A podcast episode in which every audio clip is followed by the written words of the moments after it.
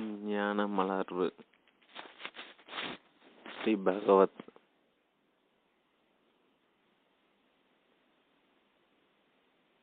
பதிப்புரை நாமும் வாழ்க்கையில் இதுவரை எத்தனையோ மகான்களின் புத்தகங்களை படித்தும் பயிற்சி முறைகளை மேற்கொண்டு வருகிறோம்.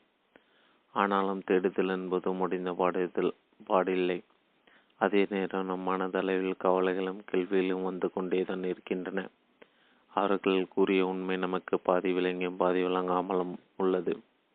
இருந்தாலும் விடுதலை அடைவதற்கான முயற்சியை நாம் தொடர்ந்து மேற்கொண்டு வருகிறோம்.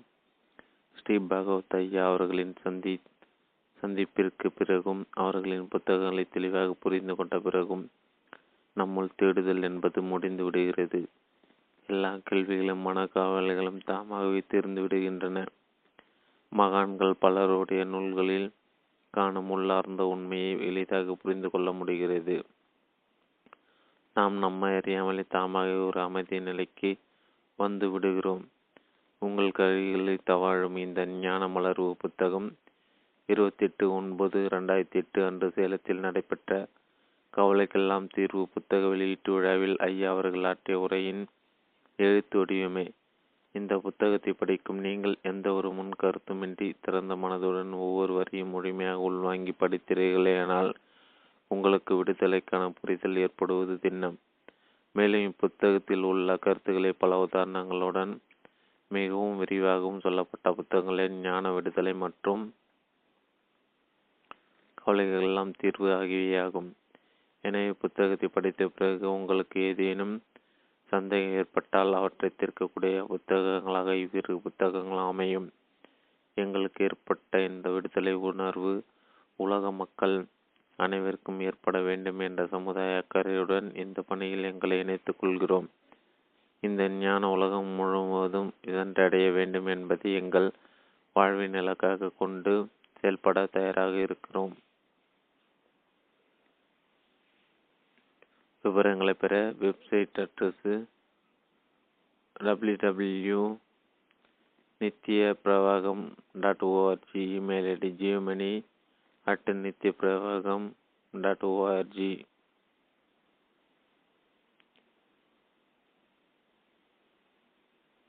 முகவரி Thiru N Kailasam nine double four three two nine zero double five nine Thiru VAP Saravanan triple nine four two zero five double eight zero Thiru KS Jeyamani nine seven eight nine one six double five double five Thiru A Ravishankar nine eight nine four three double seven four double three முப்பத்தி ஒன்று Ramalinga Swami Thiru Ammapettai Salem six three six double zero three ஆசிரியர் முகம் ஸ்ரீ பகவத் அவர்கள் தனது பதினெட்டாவது வயதிலிருந்தே ஆன்மீகத்தில் நாட்டம் கொண்டவர். இவர் நாற்பது ஆண்டுகளாக கடும் முயற்சி மேற்கொண்ட ஞானத்தை தேடினார். கிடைக்கவில்லை அவரது ஐம்பத்தி எட்டாவது வயதில் திடீரென ஒரு நாள் ஞான தெளிவு ஏற்பட்டது. பல வருட முயற்சியில் கிடைக்காத ஞான தெளிவு திடீரென்று கிடைத்த போதும் அவர் மகிழ்ச்சி ஆனந்தில் மகிழ்ச்சியில் ஆனந்த கூத்தாடவில்லை. மாறாக ஆச்சரியத்தில் ஆழ்ந்து போனார். அரை நொடியில் புரிந்து கொள்ள வேண்டிய இந்த ஞானத்திற்காக நாற்பது ஆண்டுகள் அறுபாடுபட்டோம் என்று வியப்புட்டார். ஞானம் பெறுவதற்கு பெருமுயற்சி தேவையில்லை என்பதை அறிந்தார். தான் பெற்ற இன்பத்தை ஞானத்தை வையகமும் பெற வேண்டும் என்ற அடிப்படையான உணர்வோடு அனைவருக்கும் வழிகட்டி வருகிறார். அரங்கநாதன் எம்ஏ எம்எட் தமிழாசிரியர் ஓய்வு ஸ்ரீ ஸ்டாய் நிவாஸ் திருச்செந்தூர். ஞான மலர்வு ஞானமடைவுதான் ஆன்மீகத்தில் அடைய வேண்டிய உயர்ந்த நிலையாக எல்லாரும் கருதி கொண்டிருக்கிறோம். இது ஆன்மீகம் சம்பந்தப்பட்டவர்களின் பொதுவான கருத்து. ஆனால் சராசரி மனிதரை பொறுத்தளவில் எல்லா விதமான கவலைகளிலிருந்து விடுபட்டால் போதும் என்று எண்ணுகிறார்கள். கவலை தான் நம்மை கடும்பாடுபடுத்துகிறது. கவலை இல்லாமல் இருந்தால் நன்றாக இருக்கும். பிரச்சனைகளை இல்லாமல் வாழ்ந்தால் நன்றாக இருக்கும். இதை சராசரியாக எல்லாரும் நினைப்பது. ஆனால் உண்மை என்னவென்றால் ஞானமடைந்த நிலையில்தான் கவலைகள் எல்லாம் தீர்வடைகின்றன. கவலைகள் எல்லாம் தீர்வடைந்த நிலையில்தான் ஞான நிலைமை ஏற்படுகிறது. இரண்டுமே ஒன்றாகத்தான் உள்ளது. கவலைகளிலிருந்து விடுபட்டாலும் ஒன்றுதான் ஞானம் அடைந்தாலும் ஒன்றுதான். இரண்டுமே பிரிக்க முடியாத அளவில் ஒன்றாகவே உள்ளன. தனக்கு ஓமை இல்லாதான் தாள் சேர்ந்தார். கல்லால் மனக்கவலை மாற்றல் அரிது. திருக்குறள் தனக்கு ஓமை இல்லாதான் தாள் சேருதல் என்பது முக்தி நிலை. அந்த கடைசி நிலையை தான் தன கோமை இல்லாதான் தாழ் செறுதல் என்று கூறுகிறோம். ஞான நிலை அடைந்தவருக்கு மட்டும்தான் கவலையே இருக்காது என்பது என்பதை திருவள்ளுவர் ஈராயிரம் ஆண்டுகளுக்கு முன்பே கண்டுபிடித்திருக்கிறார். என்னுடைய இளம் வயதில் நான் ஜே. கிருஷ்ணமூர்த்தி அவர்களின் நூல்களை விரும்பி படிப்பதுண்டு. அவரும் இதை இது பற்றி தான் கூறுவார். பிரச்சனைகளிலிருந்தும் கவலைகளிலிருந்து விடுபட வேண்டுமானால் அவற்றை முதலில் புரிந்து கொள்ள வேண்டும் என்று கூறுவார். அவற்றை ஒருமுறை சரியாக புரிந்து கொள்வோமானால் நிரந்தரமாக அந்த பிரச்சனைகளிலிருந்து விடுபட்டு விடலாம் என்று கூறுவார். நாமும் கவலைகளையும் பிரச்சனைகளையும் புரிந்து கொள்ளத்தானே செய்கிறோம். ஆனால் நிரந்தரமாக விடுபட்டது போல் தெரியவில்லையே. கவலையோ பயமோ நமக்கு ஏற்படுகிறது. அவர் சொன்னபடி ஆய்வு செய்திடும்போது அந்த நேரத்தில் கொஞ்சம் புரிந்தது போலவும் அந்த பிரச்சனைகளிலிருந்து விடுபட்டது போலவும் தெரிகிறது. ஆனால் வேறு சூழ்நிலையில் கவலையும் பயமும் மீண்டும் வந்து விடுகின்றன. அப்படியானால் அந்த பிரச்சனைகள் நாம் சரியாக புரிந்து கொள்ள தவறிவிட்டோமா? என என்ன தோன்றியது? ஏதோ ஆழமான ஒன்றை சொல்கிறாரே. மேலோட்டமாக தானே நாம் எதையோ புரிந்து கொள்கிறோம். ஆழமாக நாம் புரிந்து கொள்ளவில்லையே என்று எண்ணி வந்தேன். நண்பர் வீட்டுக்கு சென்று ஒரு டம்ளர் தண்ணீர் கேட்கிறோம். அவர் தண்ணீர் கொடுத்தால் பரவாயில்லை. ஆனால் அவர் ஒரு டம்ளர் தண்ணீர் கொடுப்பதற்காக பதிலாக நீங்கள் ஒரு கிணற்றை தோண்டினால் நிரந்தரமாக தண்ணீர் எடுத்து குடித்து கொள்ளலாம் என்று சொன்னால் எப்படியோ அப்படிதான் ஜேகே கூறியதும் என தோன்றியது. சாதாரண பிரச்சனைக்கு தீர்வு கேட்டால் நீங்கள் ஞானம் அடைந்து விட்டால் இந்த பிரச்சனை தீர்வடைந்துவிடும் என்று அவர் கூறும்போது இப்படிதான் தோன்றியது. ஒரு டம்ளர் தண்ணீருக்கு ஒரு கிணற்றையை வெட்ட சொல்கிறாரே என்று தோன்றியது. கவலையிலிருந்தும் பயத்திலிருந்து விடுபட ஞானம் அடைய வேண்டும் என்பது போல் கூறுகிறாரே. ஞானம் அடைவது என்ன? அவ்வளவு சாதாரண விஷயமா? மலைப்பான விஷயமா? இருக்கிறது. சிறிய பிரச்சனைக்கெல்லாம் இப்படி ஞானம் அடைவதை பதிலாக கூறுகிறாரே. இரண்டையும் இணைத்து பார்க்க முடியாமல் முப்பது வருடங்களாக குடும்பினேன். பிறகுதான் தெரிந்தது பிரச்சனைகளிலிருந்து விடுபடுவது எப்படி சுலபமோ அப்படித்தான் ஞானம் அடைவதும் அவ்வளோ சுலபம் அன்று நமக்கு மனோரீதியாக எத்தனையோ பிரச்சனைகள் இருக்கின்றன. அவற்றையெல்லாம் மொத்தமாக சேர்த்து மனக்கவலை என்று ஒரு பொது பெயர் கொடுத்துள்ளோம். ஒரு மரத்துக்கு பல கிளைகள் இருக்கும். ஆனால் அத்தனை கிளைகளையும் தாங்கியிருக்கும் அடிமரம் ஒன்றுதான். அதனை வெட்டிவிட்டால் அத்தனை கிளைகளும் அந்த மரத்தோடு சேர்ந்து சாய்ந்துவிடும். நமது மன பிரச்சனைகள்லாம் இப்படித்தான் உள்ளன. நமது மன பிரச்சனைகள் எல்லாற்றுக்கும் அடித்தளம் ஒன்றாகவே உள்ளது. அந்த அடித்தளத்தை புரிந்து கொண்டு அதனை அப்புறப்படுத்திவிட்டால் எல்லா பிரச்சனைகளும் ஒட்டுமொத்தமாக சாய்ந்து விடுகின்றன. சொட்டர் பின்னுவதை பார்த்திருப்பீர்கள். நமது உடலுக்கு பொருந்தும் வகையில் அளவெடுத்து உள்ள நூலை கொண்டு பின்னுவார்கள். பல நாட்கள் பொறுமையாக உட்கார்ந்து பின்னுவார்கள். அந்த சொற்றுக்கு அழகான காலர் இருக்கும் கைகள் இருக்கும் பைகள் வைக்கப்பட்டிருக்கும் விதவிதான பூ வேலைப்பாடுகளும் இருக்கும்.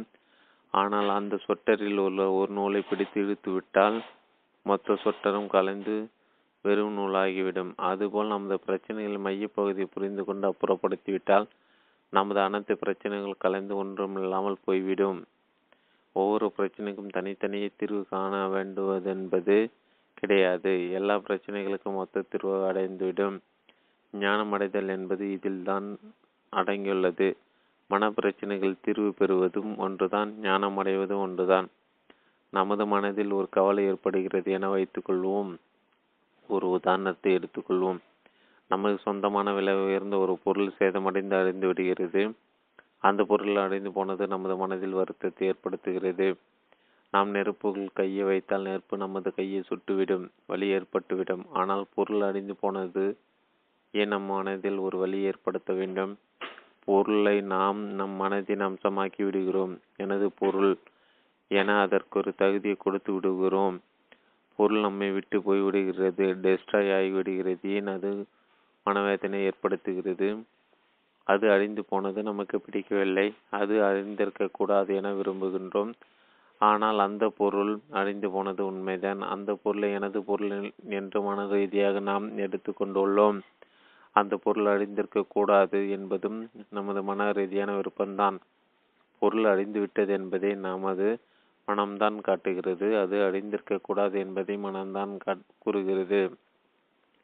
அழிந்து போன பொருளோடு அது அழிந்திருக்கக்கூடாது என்ற நமது விருப்பம் முரண்படுகிறது. எந்த நிகழ்வு நடந்தாலும் நம்முடைய எதிர்பார்ப்புகள் அதனுடன் முரண்படும் போது இரண்டுக்கும் இடையில் ஒருவித உராய்வு ஏற்படுகிறது.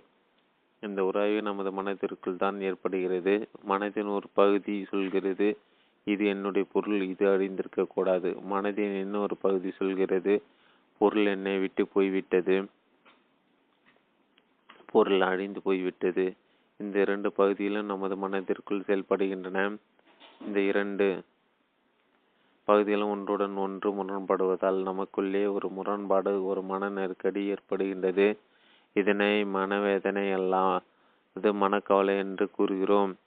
சரி மனவேதனை ஏற்பட்டுவிட்டது. அடுத்து நாம் என்ன செய்கிறோம்? மனவேதனையாவது நாம் ஏற்றுக்கொள்கிறோமா? மனவேதனை நமக்கு துன்பத்தை கொடுக்கிறது. இதனால் மனவேதனை நமக்கு பிடிக்கவில்லை. முதலில் நடந்து முடிந்த ஒரு நிகழ்வு நமது பொருள் அடைந்து போன நிகழ்வு நமக்கு பிடிக்கவில்லை. அதனால் நமக்கு மனவேதனை ஏற்பட்டது.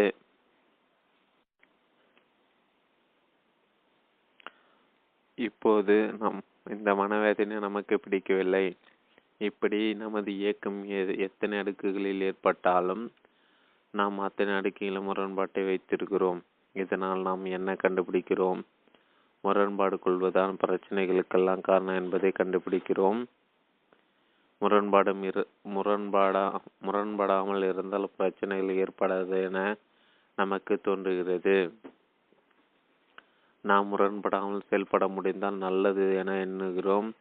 இதன் பொருள் என்ன? முரண்படாமல் இருப்பதுதான் சரி என்று நாம் நமது முரண்பாட்டுக்கு எதிராக முரண்பட்டு விடுகின்றோம். நாம் முரண்படாமல் செயல்முடைந்தால் நல்லது என எண்ணுகிறோம். இதன் பொருள் என்ன? முரண்படாமல் இருப்பதுதான் சரி என்று நாம் நமது முரண்பாட்டுக்கு எதிராக முரண்பட்டு விடுகின்றோம். இப்படி நாம் நம்மை அறியாமலே நமது செயல்களின் ஒவ்வொரு அடிகளும் முரண்பாட்டை கொண்டு வந்து விடுகிறோம். கடைசியில் முரண்பாட்டுக்கு எதிராக முரண்படுகிறோம். ஏன் இப்படி முரண்பாடு கொள்கிறோம்? நாம் எவரும் முட்டாள்கள் அல்லர். நாம் எதை செய்தாலும் அதற்கு அறிவுபூர்வமான ஒரு காரணம் இருக்கும். இப்படி நாம் முரண்படுகிறோம் என்றால் அதற்கும் ஏதாவது ஒரு காரணம் இருக்கும். முரண்படுவதுதான் சரி என்று ஏதோ ஒரு நியாயம் நமக்கு தெரிவதால் தான் நாம் இப்படி முரண்படுகிறோம். ஏன் இப்படி முரண்படுகின்றோம்? நாம் எதையோ விரும்புகின்றோம். நமக்கு ஏற்படக்கூடிய நிகழ்வுகள் இப்படி இப்படி நடக்க வேண்டும் இப்படி இப்படி நடக்கக்கூடாது என விரும்புகின்றோம். நமது விருப்பங்கள் தான் நமது முரண்பாடுகளுக்கு காரணமாக இருக்கின்றன. நாம் விரும்பியது நிகழ்ந்தால் நமக்கு இன்பம் ஏற்படுகிறது. நாம் விரும்பியது நடக்காவிட்டால் துன்பம் ஏற்படுகிறது. இன்பத்தை நாம் விரும்புகின்றோம். இன்பத்தை எதிர்நோக்கி செல்லும் ஒரு அமைப்பு நமக்குள் இருக்கிறது. இன்பத்தை எதிர்நோக்கும் செயல்பாடு தான் இது. வேண்டும் அல்லது வேண்டாம் என்ற செயல்பாட்டு காரணமாக அமைகிறது. இன்பத்தை நோக்கிய செயல்பாடு இருக்கும் வரையிலும் முரண்பாடுகள் ஏற்படுவதை தவிர்க்க இயலாது. இப்போது அடுத்த கேள்வி ஏற்படுகிறது. இன்பத்தை நோக்கி செயல்படாமல் வேறு எப்படி தான் செயல்படுவது? என்ற கேள்வி எழுகிறது. நாம் என்ன அணுகுமுறையில் செயல்பட்டோமோ அதே அணுகுமுறையில் தான் தொடர்ந்து செயல்பட்டு கொண்டிருக்கிறோம். நம்முடைய ஒவ்வொரு அடுக்கிலும் இவ்வாறு செயல்படுகிறோம். இன்பம் நாட்டம் இல்லாமல் செயல்பட்டால் நல்லது என நாம் முடிவு செய்தோமானால் அதுவும் இன்னொரு விதமான இன்ப நாட்டமே. இன்பம் நாட்டமில்லாத நிலை தான் நல்ல நிலையாகவே அது எனக்கு வேண்டும் என நாம் நமது இன்ப நாட்டத்தை இன்னும் ஒரு கோணத்துக்கு மாற்றி கொண்டு விடுகிறோம். கவலைகளிலிருந்து விடுபட வேண்டுமென எண்ணுகிறோம். கவலையில் கவலைகள் இல்லாத நிலை வேண்டுமென விரும்புகிறோம். இது ஒரு இன்ப நாட்டமே. கவலைகளிலிருந்து விடுபட வேண்டும் என்ற தலைப்பில்தான் நாம் இந்த ஆய்வை மேற்கொண்டுள்ளோம். ஆனால் நமது அணுகுமுறை முரண்பாட்டை ஏற்படுத்துகிறது. இது நமது கவலைகளை உறுதிப்படுத்துவதாக அமைந்து விடுகின்றது இன்பம் நாட்டம்தான் கவலைகளுக்கு காரணமாக உள்ளது. ஆனால் காலிலிருந்து விடுபட எண்ணுவதும் இன்ப நாட்டத்தை இன்னும் ஒரு பல பரிமாணமாக உள்ளது. இனி நாம் என்னதான் செய்வது? நாம் எதை செய்தாலும் அது நமக்கு விரோதமாக அமைந்து விடுகிறது. எந்த அணுகுமுறையினால் நமக்கு பிரச்சனை ஏற்படுகிறதோ அதே அணுகுமுறையை தான் நாம் மீண்டும் மீண்டும் எடுக்க வேண்டியவர்களாக உள்ளோம். எப்படிதான் இதற்கு தீர்வு காண்பது என்ற குழப்பம்தான் நம்மளுக்கு ஏற்படுகிறது. இதுதான் நமது வாழ்க்கை பிரச்சனைகளின் மைய புள்ளியாக அமைந்துள்ளது. ஞானிகள் பலரும் தங்கள் வாழ்க்கையில் இந்த மையப்புள்ளி புள்ளி அணுகிதான் தீர்வு பெற்றிருக்கிறார்கள். இதனை அவர்கள் எவ்வாறு அணுகியிருக்கிறார்கள்? ஞானியர்கள் பலருடைய வாழ்விலும் இந்த மையப்புள்ளியில் ஒரே விதமான தீர்வை அடைந்திருக்கிறார்கள். அதுதான் அவர்கள் வாழ்வில் மெயின் ஞானமாக மலர்ந்திருக்கிறது. புத்தரை நமக்கு தெரியும் அவர் மெய்யறிவு பெற வேண்டும் என்று துன்பங்களுக்கெல்லாம் தீர்வு காண வேண்டும் என்று புறப்படுகிறார். மனைவி மக்கள் சொத்து சுகங்களையும் அரச பதவிகளும் துச்சமென துறந்து புறப்படுகிறார். இந்த வாழ்க்கை மேற்கொள்ளார் காட்டு மலர்கள் எல்லாம் அலைந்து கடுதாவும் மேற்கொள்கிறார் எத்தனையோ குருமார்களிடம் உபதேசம் பெறுகிறார். உடலையும் மனதையும் வருத்தி கடுமையான பயிற்சிகளை எல்லாம் மேற்கொள்கிறார். அவர் மேற்கொண்ட பயிற்சிகளின் அரிதான அனுபவங்கள் எல்லாம் அவருக்கு கிடைக்கின்றன. யோகம் தியானம் ஆகியவைகள் எத்தனையோ பயிற்சி முறைகளும் அனுபவங்களும் உள்ளன. பயிற்சிகளின் அனுபவங்களை பிரிக்க முடியாது. பயிற்சிகளுக்கு அற்ற அனுபவங்கள் ஏற்பட்டே தீரும். புத்தரும் எத்தனை விதமான பயிற்சிகளை மேற்கொள்கிறார் அதற்கான அனுபவங்கள் கிடைக்கின்றன. ஆனால் அவர் தேடியது அவை அல்ல என்பது அவருக்கு தெரிகிறது. துன்பங்களுக்கெல்லாம் எப்படி தீர்வு காண்பது என்ற விடையை அவர் பெற்ற பயிற்சிகளால் கொடுக்க முடியவில்லை. மேற்கொண்டு செய்வதற்கு எதுவும் தோன்றாமல் நிற்கதியாக ஒரு மரத்தின் அடியில் அமர்கின்றார். அவர் எதை தேடி வந்தாரோ அது அவருக்கு தானாக கிடைத்தது. எந்த முயற்சியும் செய்யாமல் அவர் தேடி வந்த மெய்ஞானம் அவருக்கு கிடைத்தது. இதே நிலைதான் ஜெய் கிருஷ்ணமூர்த்தி அவர்களுடைய வாழ்விலும் ஏற்பட்டிருக்கிறது. ஜே. கே. மற்றும் அவருடைய சகோதரர் நித்யா ஆகியோரை பற்றி கேள்விப்பட்டிருப்பீர்கள். இவர்கள் இருவரும் பிற்காலத்தில் உலகத்துக்கு போதனை செய்யக்கூடிய போதகர்களாக வருவார்கள் என தியாசிவிகள் சொசைட்டியிலிருந்து கண்டுபிடிக்கிறார்கள். அவர்களுக்கு சிறப்பான ஆன்மீக பயிற்சிகள் எல்லாம் கொடுக்கப்படுகின்றன. ஜே கேக்கு இதனால் சில அபூர்வமான சக்தி எல்லாம் கிடைத்தன. அத்தகைய சக்தி பெற்றிருந்தாலும் கூட அவர் ஞான நிலையை அடைந்து விட்டதாக ஜெய அறிவிக்கவில்லை. ஞான நிலையை எதிர்பார்த்து ஜேகேயும் அவரது சகோதரரும் காத்திருக்கிறார்கள். திடீரென ஒரு நாள் நித்யா நோய்வாய்ப்படுகிறார் ஜெய்கே தனது அரு அபூர்வமான சக்திகளின் உதவி நாடுகிறார். தனது சகோதரனை காப்பாற்ற முயற்சிக்கிறார். ஆனால் ஒரு நாள் எவரும் எதிர்பார்க்காத வகையில் நித்யா இறந்து விடுகின்றார். அவர்கள் இருவரும் ஒன்றாக சேர்ந்து இருப்பதுதான் உலகத்துக்கு போதனை. செய்து உலகத்தை வழி நடத்துவார்கள் என காத்திருந்தார்கள்.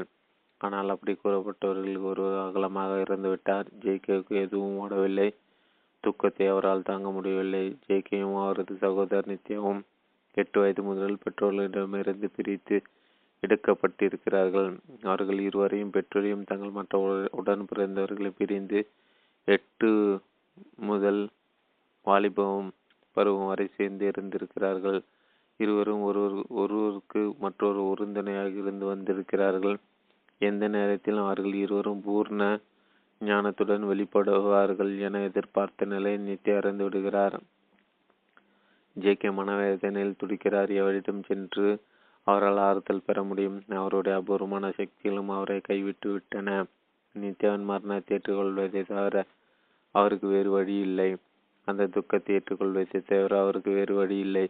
அந்த துயரத்தை அப்படியே ஏற்றுக்கொண்டு அதனுடைய அவர் இருக்கும்போது அவருக்குள் அந்த மாற்றம் ஏற்பட்டு விட்டது எதற்காக இவ்வளவு காலம் காத்திருந்தாரோ அந்த ஞான மலர்வு அவருக்குள் ஏற்பட்டு விட்டது அவருடைய அபூர்வமான சக்திகள் எல்லாம் அவரை கைவிட்ட நிலையில் தனக்கு ஏற்பட்ட மனவேதனை அனைத்தையும் மனப்பூர்வமாக ஏற்றுக்கொண்ட நிலையில் அவருக்குள் அந்த ஞான மலர்வு ஏற்பட்டு விட்டது. ரமண மகரிஷி பற்றி தெரிந்திருப்பீர்கள். அவருடைய வாழ்விலும் இப்படிதான் நிகழ்ந்தது. பதினான்கு முதல் பதினாறு வயதுக்குட்பட்ட இளைஞனாக இருக்கும்போது அவர் ஞானம் அடைந்தார். அந்த வழியில் அவர் ஆன்மீக பயிற்சிகள் எவற்றையும் மேற்கொண்டிருக்கவில்லை. ஒரு குறிப்பிட்ட நாளில் அவர் மதுரையில் இருக்கிறார். திடீரென அவருக்கு மா மரண பயம் ஏற்படுகிறது. மரணம் வந்துவிட்டதாக பயப்படுகிறார். பொதுவாக சிறு வயதில் இப்படி பயம் ஏற்பட்டால் என்ன செய்வார்கள்? கடல் நம்பிக்கை உள்ளவர்கள் இறைவனிடம் பிரார்த்தனை செய்து பாதுகாப்பு தேடுவார்கள் அல்லது பெரியவர்களிடம் தஞ்சமடைவார்கள். பெற்றோர்களை மூத்தவர்களையும் நண்பர்களையும் அணுகி ஆறுதல் பெறுவார்கள். மரண பயத்திலிருந்து விடுபட இப்படி ஏதாவது செய்வார்கள். ஆனால் இவர் அப்படி எதுவும் செய்யாமல் மரண பயத்தை அப்படி ஏற்றுக்கொள்ள ஆரம்பித்தார். மரணம் என்றால் என்ன என்று அப்படி ஏற்றுக்கொண்டு அப்படியே மரணத்தை அபிநயித்து பார்த்தார். இதனால் அவருக்கு ஏற்பட்ட மன பிரச்சனையை நேருக்கு நேர் சந்திக்கும் நிலை அவருக்கு ஏற்பட்டது.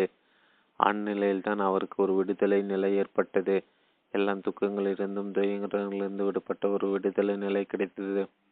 ராமனரும் கடைசி ஒரு இதையேதான் சொல்லி கொண்டிருந்தார். அவருக்கு மதுரையில் கிடைத்த அனுபவம் தான் அவருக்கு கிடைத்த மெய் அனுபவம். அதற்கு பிறகு கிடைத்த எல்லாம் வேறு வகையானது என்று தான் கூறி வந்தார். எல்லாவற்றிலிருந்து விடுபட்ட நிலையை செய்வதற்கென்று தோன்றாமல் அவர் அமைதியாக உட்கார்ந்த போது அவருக்கு சமாதி அனுபவம் ஏற்பட ஆரம்பித்தது. அவருக்கு ஏற்பட்ட சமாதி அணிவுதான் அவருக்கு விளம்பரத்தை கொண்டு வந்தது. உண்மையை தரிசிக்கும் போது ரமணர் ஒரு இளைஞர் ஒரு சிறுவன் தனக்கு அந்நிலை எப்படி கிடைத்தது என்று கூட சொல்ல தெரியாது தெரியவில்லை. அவர் பிற்காலத்தில் மற்றவர்களுக்கு உபதேசம் செய்யும் போது ஞான் யார் என்று உனக்குள்ளே கேட்டுப்பார் என்று கூறுவார். ஆனால் அப்படி கேட்டதன் மூலம் அவருக்கே அந்த தெளிவு ஏற்படவில்லை. அப்படி அவர் அன்று கேட்டிருந்தால் அவருக்கே அந்த தெளிவு கிடைத்திருக்காது. ஆனால் அவர் அப்படி எந்த நோக்கமும் இல்லாமல் மரண பயத்தை நேருக்கு நேர் சந்தித்திருக்கிறார். புத்தரும் இப்படிதான் எல்லா பயிற்சிகள் மூலம் முயன்று பார்த்து முடியாத நிலை தனது பிரச்சனையை துக்கத்தை நேருக்கு நேர் சந்தித்திருக்கிறார். ஜேகேவும் தன்னுடைய பயிற்சி முயற்சிகளினால் நான் ஞானத்தை சாதிக்கவில்லை. பிரச்சனை எதுவாக இருந்தாலும் அதனை தீர்வு செய்ய நமது தரப்பில் எந்த முயற்சியும் செய்யாமல் அதனை அப்படி எதிர்கொள்ளும் போது நாம் எதுவும் செய்யாமல் அனைத்து பிரச்சனைகளும் தாமாக தீர்வு பெற்று விடுகின்றன. தப்பிக்க நினைத்தாலும் மாற்ற முயன்றாலோ அந்த பிரச்சனைகளுக்கு மேலும் வலிமையை சேர்த்து கொண்டே போகிறது.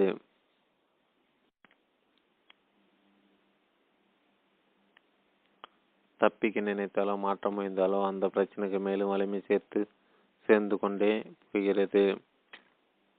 அப்போது இன்ப நாட்டமும் முரண்பாடுதலும் செயல்படுகின்றன. அவை நமது பிரச்சனைகளுக்கு வலுவூட்டுகின்றன. செய்வதற்கு எதுவும் இல்லை என்ற நிலைக்கு நாம் வரும்போது பிரச்சனைகள் தாமாக தீர்வடைகின்றன. எதனால் அப்படி தீர்வாகின்றன? பிரச்சனைகள் எதிர்த்து நாம் எதுவும் செய்யாத நிலையில் அந்த பிரச்சனைகள் அப்படியே தானே இருக்க வேண்டும்? அவை ஏன் தீர்வடைகின்றன? இசைப்பெட்டியை பார்த்திருப்பீர்கள். உதாரணத்திற்கு ஹார்மோனிய பெட்டி எடுத்துக்கொள்வோம். அதில் இசை எழுப்பும் எத்தனையோ கட்டைகள் இருக்கும். ஒவ்வொரு கட்டையை அழுத்தும் போதும் ஒவ்வொரு விதமான இசை ஏற்படும். ஒரு கட்டையை ஒரு முறை எடுத்துக்கிறோம் ஒரு வித இசை வெளிப்படுகிறது. வெளிப்பட்ட இசை எவ்வளவு நேரம் நீடிக்கும்? ஒரு கட்டையை நாம் ஒருமுறை அழுத்துவதால் ஏற்படும் இசை நாயில் வெறும் அரை வினாடி மட்டுமே. மேலும் அந்த இசை தேவை என்றால் மீண்டும் அடித்தினால் தான் ஏற்படும். ஒரு முறை அடித்ததால் ஏற்பட்ட இசை அரை வினாடி நேரம் மட்டுமே இருந்துவிட்டு தானாக மறைந்து விடுகின்றது. அதை அப்புறப்படுத்த நாம் முயற்சி எதுவும் செய்ய தேவையில்லை. அது வரும் பின்பு தானாக அது மறைந்துவிடும். நமது மன அனுபவங்களும் இப்படிதான் மன ரீதியான எல்லா பிரச்சனைகளுக்கும் எல்லா அனுபவங்களும் நாம் ஏதோ ஒரு கட்டை அழுத்தியதால் ஏற்பட்டு ஏற்பட்டு இருக்கின்றன அவற்றின் ஆயுள் மர வினாடிதான் ஆனால் நாம் அந்த இசை போய்விட வேண்டும் என்று சொல்லி நம்மை அறியாமல் மீண்டும் கட்டை அடித்து விடுகிறோம். இசை அடைக்க வேண்டும் என்று கட்டையை அடித்து விடுகிறோம். அதனால் இசை மீண்டும் புதுப்பிக்கப்பட்டு விடுகிறது. நாம் மீண்டும் கட்டையை அழுத்தாது இருந்தால் ஏற்கனவே அந்த இசை தானாக போய்விட்டிருக்கும். மனப்பிரச்சனை அடக்க நினைத்தால் அது மேலும் தொடர்கிறது. நாம் செய்வதற்கு எதுவும் இல்லை என்பதை நாம் கண்டுபிடிக்க வேண்டும். அதை கண்டுபிடிப்பதுதான் சரியான கண்டுபிடிப்பு. உண்மையான கண்டுபிடிப்பு. ஞானிகள் இப்படித்தான் கண்டுபிடித்திருக்கிறார்கள். இப்படி எல்லாமோ பாடுபட்டு கடைசியில் எந்த முயற்சினாலும் பயன் ஏற்படாமல் ஒருவித கையாறு நிலையில் இதனை கண்டுபிடிக்கிறார்கள். இதே போன்ற ஞானிகள் அனைவரும் முட்டி மோதி தோல்வி அடைந்தவாறு நீங்களும் அத்தனை வழிகளும் பாடுபட்டு முட்டி மோதி தோல்வியடைந்த நிலையில்தான் இதனை கண்டுபிடித்தாக வேண்டும் என்ற கட்டாயம் இல்லை. நமது மனோ இயக்கம் இப்படிதான் செயல்படுகின்றது எப்படியோ என்பது செயல்படுகின்றது என்பது நம்முடைய நேரடி ஆய்வின் மூலம் நாம் கண்டுபிடித்தாலே போதும். ஞானிகள் பெற்ற தெளிவை நாமும் அடைந்து விடுவோம்.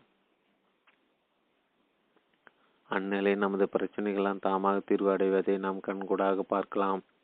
நமது மனப்பிரச்சனைகளை எதிர்த்து நாம் செய்வதற்கு எதுவுமில்லை என்பதை கண்டுபிடிக்கிறோம். இந்நிலை நாம் எதுவும் செய்யாமல் நமது பிரச்சனைகள் எல்லாம் தாமாக தீர்வடைகின்றன. இந்த தீர்வு தற்காலிகமானதா? மீண்டும் மீண்டும் இதனை திரும்ப திரும்ப கண்டுபிடித்து கொண்டே இருக்க வேண்டுமா? இது நிரந்தரமானது? இல்லையா? இந்த தீர்வு எவ்வளவு காலத்துக்கு பயன்படும்? இந்த சந்தர்ப்பத்தின் நமது மனதின் செயல் அமைப்பு பற்றியும் சற்று தெரிந்து கொள்ள வேண்டும். நமக்கு இருப்பது ஒரே மனம்தான். ஆனால் அதனை விளங்கிக் கொள்ளும் வகையாக அதனை அடிமனம் மற்றும் வெளிமனம் என இரண்டாக பிரிந்து பிரித்து கொள்ளலாம். நமது உள்மனதை சப்கான்சியஸ் மைண்ட் என்றோ அடிமனம் என்றோ நாம் கூறிக்கொள்ளலாம். அதுதான் நமது இயல்பு. அது ஒரு மியூசிக்கல் இன்ஸ்ட்ருமெண்ட் போன்றது. ஒரு ஹார்மோனி பெட்டி எடுத்துக்கொண்டால் பலவித இசைகளை கொடுக்கும் பலவித கட்டைகள் அமைந்திருக்கும். நமது மனதில் சில அம்சங்கள் இருக்கவே கூடாது என்று சொல்வது மியூசிக்கல் இன்ஸ்ட்ருமெண்ட்டில் சில கட்டைகளை பிடிங்கி போடுவது போன்றது. இப்படி ஒவ்வொரு கட்டையாக பிடிங்கி போட ஆரம்பித்தால் மியூசிக்கல் இன்ஸ்ட்ருமெண்ட்டே இல்லாமல் போய்விடும். நமது இயல்பில் எல்லா அம்சங்களும் பதிவாகி இருக்கின்றன. ஒரு சூழ்நிலையின் போது நமது அடிமனம் அதனோடு செயல்படுவதன் மூலம் மியூசிக் வருவது போன்ற ஒரு ஏதாவது ஒரு அனுபவம் வெளிப்படுகிறது. வெளிப்பட்ட அனுபவம் தான் வெளிமனமாகும். வெளியே வரக்கூடிய அனுபவம் அறவை இருக்கும். அதுவாகவே போய்விடும். அதே அதை அதன் போக்கில் வந்து போக அனுமதிக்கும் போது ஒரு ஃப்ரீ ஃப்ளோ தடையற்ற பிரவாகம் ஏற்பட்டுவிடும். அனுபவங்கள் தாமாக இயங்கக்கூடிய ஒரு நிலை ஏற்பட்டுவிடும். நமது அனுபவங்களை நாமே எதிர்த்து போராடாத ஒரு நிலை ஏற்பட்டுவிடும். அந்த நிலையில் நாம் செயல்படும் போது நமது அனுபவங்கள் வேறு ஒரு பரிமாணத்திற்கு போய்விடுகின்றன. நமது அடிமனது தான் நமது இயல்பு என்று பார்த்தோம். அது எப்படி உருவாகிறது என்றால் நமது அனுபவங்களின் மூலமாக தான் உருவாகிறது. அனுபவங்களின் ஸ்டோர் ஹவுஸ் இருக்கிறது. நாம் புதுவிதமான அனுபவங்களை அடைய அடைய நமது இயல்பும் புதுவிதமான இயல்பாக மாறிக்கொண்டே இருக்கிறது. இதன் மூலம் நமது மியூசிக்கல் சிஸ்டமை நாம் இம்ப்ரூவ் செய்து விடுகிறோம். இந்த இம்ப்ரூவ்மெண்ட் தானாக நிகழ்கிறது. காலப்போக்கில் நிகழ்கிறது. இது நாமே முயற்சி செய்து ஏற்படவில்லை. இதனால் உங்கள் மன இயக்கமே மாறி போய்விடுகிறது ஒரு மோட்டார் வாகனத்தை அதிவேகமாக ஓட்டி செல்கின்ற செல்கிறீர்கள். ஆனால் உங்களுக்கு எதிராக மேலே செல்ல பாதை இல்லாமல் பாதை முடிந்து விடுகிறது. நீங்கள் அதே வேகத்தில் பிரேக் அடிக்கிறீர்கள். வண்டி என்னவாகும்? உங்கள் வண்டி தானாக திரும்பிவிடும். ஸ்டேரிங்கை ஒடிக்காமல் வண்டி தானாக திரும்பிவிடும். அதே போன்று செய்வதற்கு ஒன்றும் இல்லை என்ற புரிதல் நமக்கு ஏற்படும் போது மனதினுடைய இயக்கம் வேறு பரிணாமத்திற்கு போய்விடுகிறது. இந்த புரிதல் ஏற்படும் வரை நம் மனமானது ஒரு அனுபவத்தையும் எப்படி மாற்றி அமைக்க வேண்டும் என்ற போராட்டத்துடன் இருந்து வருகிறது. இந்த புரிதல் ஏற்பட்ட பிறகு இருப்பது இல்லாதாக மாற்ற போராடிய மனம் அப்படியே மாற்றுவதற்கு போராடாத மனமாக மாறிவிடுகிறது. இருப்பது இல்லாததாக மாற்ற போராடிய மனம் அப்படியே மாற்றுவதற்கு போராடாத மனமாக மாறிவிடுகிறது. எது நிகழ்ந்தாலும் அதனை ஏற்றுக்கொள்ளக்கூடிய தன்மைக்கு வந்து விடுகிறது. அப்படி ஏற்றுக்கொள்ளக்கூடிய நிலையில் அந்த மனப்பிரச்சனை நீடிக்கிறதா என்றால் அதுவும் நீடிக்காமல் அப்படியே மறைந்து விடுகின்றது. இந்த நிலையில் எல்லாமும் தாமாக இயங்கி பிரவாகமாக சென்று தம்மை தாமே சீரமைத்துக் கொள்ளும் நிலை ஏற்படுகிறது. யோகா என்பது நமது மனதை டியூன் பண்ணுவது டியூனிங் இருக்கும் வரை நமது மனதை நல்ல நிலையில் வைத்திருக்கிறோம். அப் அது முடிந்ததும் புறப்பட்ட இடத்துக்கு மீண்டும் வந்து விடுவோம். நமது பிரச்சனைகள் எல்லாம் நமக்காக காத்திருக்கும். டியூனிங் விடுபட்டதும் நமது பிரச்சனைகள் நம்முடன் சேர்ந்துவிடும். யோகா நமக்கு நல்ல அடித்தளத்தை அமைத்து கொடுக்கிறது. ஆனால் அதையும் கடந்து செய்வதற்கு ஒன்றுமில்லை என்ற நிலைக்கு நாம் வர வேண்டும். மன பிரச்சனைகளுக்கு எதிராக நாம் செய்வதற்கு எதுவும் இல்லை என்ற நாம் கண்டுபிடிக்கும் போது வந்த மன பிரச்சனைகள் தாமாக மறைந்து விடுகின்றன. செய்வதற்கு ஒன்றுமில்லை என்பதால் புறத்திலும் எதுவும் செய்யாமல் சும்மா விட வேண்டும் என்று தவறாக புரிந்து கொள்ளக்கூடாது. புத்தர் ஒரு நாட்டுக்கு வருகிறார். அரசவையில் உள்ளவர்கள் கேட்கிறார்கள். உங்கள் சீடர்களுக்கு பயன்படும்படி பல உபதேசங்களை கொடுக்கிறீர்கள். நாங்கள் குடும்பத்தோடு இருக்கிறோம். எங்களுக்கு பயன்படுவது போல் உபதேசம் கொடுங்கள் என்று புத்தர் கூறுகிறார். நமக்கு மனமும் இருக்கிறது உடலும் இருக்கிறது. இரண்டாலும் செயல்பட வேண்டியுள்ளது மனம் எந்த அளவுக்கு அசையாமல் இருக்கிறதோ அந்த அளவுக்கு மன ஆரோக்கியம் பெறுகிறது. உடல் எந்த அளவுக்கு அசைந்து வே வேலை செய்கிறதோ அந்த அளவுக்கு உடல் ஆரோக்கியம் பெறுகிறது. அதே போன்று நமது மனதளவிலும் சீரமைக்க வேண்டிய அம்சங்கள் உள்ளன. ஆனால் நமது மன இயல்பில் உள்ள மோசமான அம்சங்களை நாம் மாற்ற வேண்டும் என்று முயற்சி செய்வோமானால் அது மேலும் மோசமடைந்துவிடும். மனதளமில் நாம் செய்வதற்கு எதுவும் இல்லை என நாம் சும்மா இருந்தால் மன இயல்புகள் தாமாக சரியாகிவிடும். அதே போன்று நாட்டிலும் வீட்டிலும் சீரமைக்கப்பட வேண்டிய புற சூழ்நிலைகளும் நிறையவே உள்ளன. நாட்டிலும் வீட்டிலும் சீரமைக்க வேண்டிய அம்சங்களை நாம் திட்டமிட்டு பாடுபட்டு முயற்சி செய்வதுதான் சீரமைத்ததாக வேண்டும். நாம் எதுவும் செய்யாமல் இருந்தால் வீட்டை சுற்றி சாக்கடை தான் ஓடும். வீடு முழுவதும் கொசுகள் தான் நிறைந்திருக்கும். ரோடே இருக்காது. வெளி காரியங்களை நமது முயற்சியின் மூலமாகவும் உழைப்பின் மூலமாகவும் தான் சரி சரி செய்தாக வேண்டும். பொறுத்தளவில் எதுவும் செய்யாமல் இருந்தால் பிரச்சனைகள் அதிகமாகின்ற அதிகமாகின்றன. அகத்தளவில் எதுவும் செய்யாமல் இருந்தால் அகப்பிரச்சனை தாமாகவே சரியாகின்றன. எதையாவது அடைய வேண்டும் என்று இருந்தால் பயிற்சிகளும் முயற்சிகளும் தேவைப்படுகிறது ஆனால் அடைவதற்கு எதுவும் இல்லாத போது வெறும் புரிதல் அண்டர்ஸ்டாண்டிங் மட்டுமே போதுமானதாக உள்ளது. அதை செயல்படுத்த எக்ஸிக்யூட் தேவையில்லை. அது தானாக நிகழும் ஆட்டோமேட்டிக் ப்ராசஸ் ஆகிவிடும். செய்வதற்கு எதுவும் இல்லை. செய்வதற்கு எதுவும் இல்லை என்பதை கண்டுபிடிக்க வேண்டிய மட்டுமே நமது வேலை. முற்கால சாஸ்திரங்கள் நமக்கு வழிகாட்டுகின்றன. நிறைய உபதேசங்களை கொடுக்கின்றன. ஆனால் அவை அதனை வகைப்படுத்தவில்லை.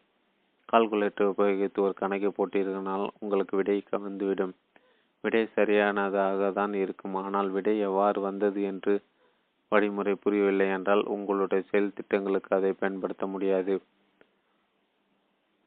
ஆனால் நீங்கள் ஒரு கணக்கை வகைப்படுத்தி வழிமுறைகளோடு போட தெரிந்து கொள்வீர்கள். ஆனால் அது உங்களுடைய மனத்தின் சிஸ்டமோடு பொருந்திவிடும். நமது மனதலை நாம் செய்வதற்கு எதுவுமில்லை என்பதை காரணகாரியத்தோடு வகைப்படுத்தி புரிந்து கொள்வோமானால் எல்லாமும் தாமாக இயங்கி தாமாக மறைந்திடும்.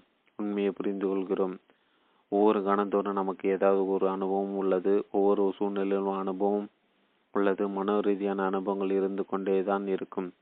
அந்த அனுபவங்களை எதிர்த்து எதுவும் செய்யாது புற மட்டும் ஈடுபாடு கொண்டிருந்தால் போதும். அகத்தை பொறுத்த அளவில் நாம் செய்வதற்கு எதுவுமில்லை என்ற நிலையில் அது தானாகி தன்னை சீரமைத்து கொள்கிறது. மனத்தை பொறுத்த அளவில் நாம் செய்வதற்கு எதுவும் கிடையாது. கணக்கை வகையோடு புரிந்து கொள்வதை போல் புரிந்து கொண்டால் மட்டும் போதும். அப்ளை பண்ண வேண்டிய அவசியம் இல்லை. நாம் ஒரு கனவு காணுவதாக வைத்துக்கொள்வோம் நாம் அன்பாக இருக்க வேண்டும். யாரையிடம் கோபப்படக்கூடாது என்ற திட்டத்தோடு இருக்கிறோம். ஆனால் கனவில் நாம் கோபத்தில் ஒருவரை கை நீட்டி அடித்து விடுகிறோம். இது கனவுதான். இந்த கனவிற்கு நீங்கள் என்ன பண்ண போகிறீர்கள்? கனவு சம்பந்தமாக நாம் செய்வதற்கு எதுவும் இல்லை. கனவு போன்ற நமது மனத்திலும் மன அனுபவங்கள் ஏற்பட்டு கொண்டே வருகின்றன. இரண்டிற்கும் வித்தியாசம் கிடையாது. கனவு நடந்து முடிந்து போனது ஆனால் முடிந்து போன ஒன்றுதான். அது முடிந்து அப்படியே போய் கொண்டிருக்கிறது. கனவில் கடந்த தவறுக்கு நீங்கள் கனவில் அடி அடிப்பட்ட நபரிடம் நனவில் சென்று மன்னிப்பு கேட்கப் போவதில்லை. அந்த அனுபவத்தை பொறுப்பு எடுக்காத வேண்டிய அவசியம் இல்லை. தானாக வந்து தானாக போய் கொண்டிருக்கிறது. நாம் பொறுப்பு எடுத்துக்கொள்ளாதால் அது தானாகவே மறைந்து விடுகிறது. அப்படி தானாக தீர்வடைதால் நாம மீண்டும் எதுவும்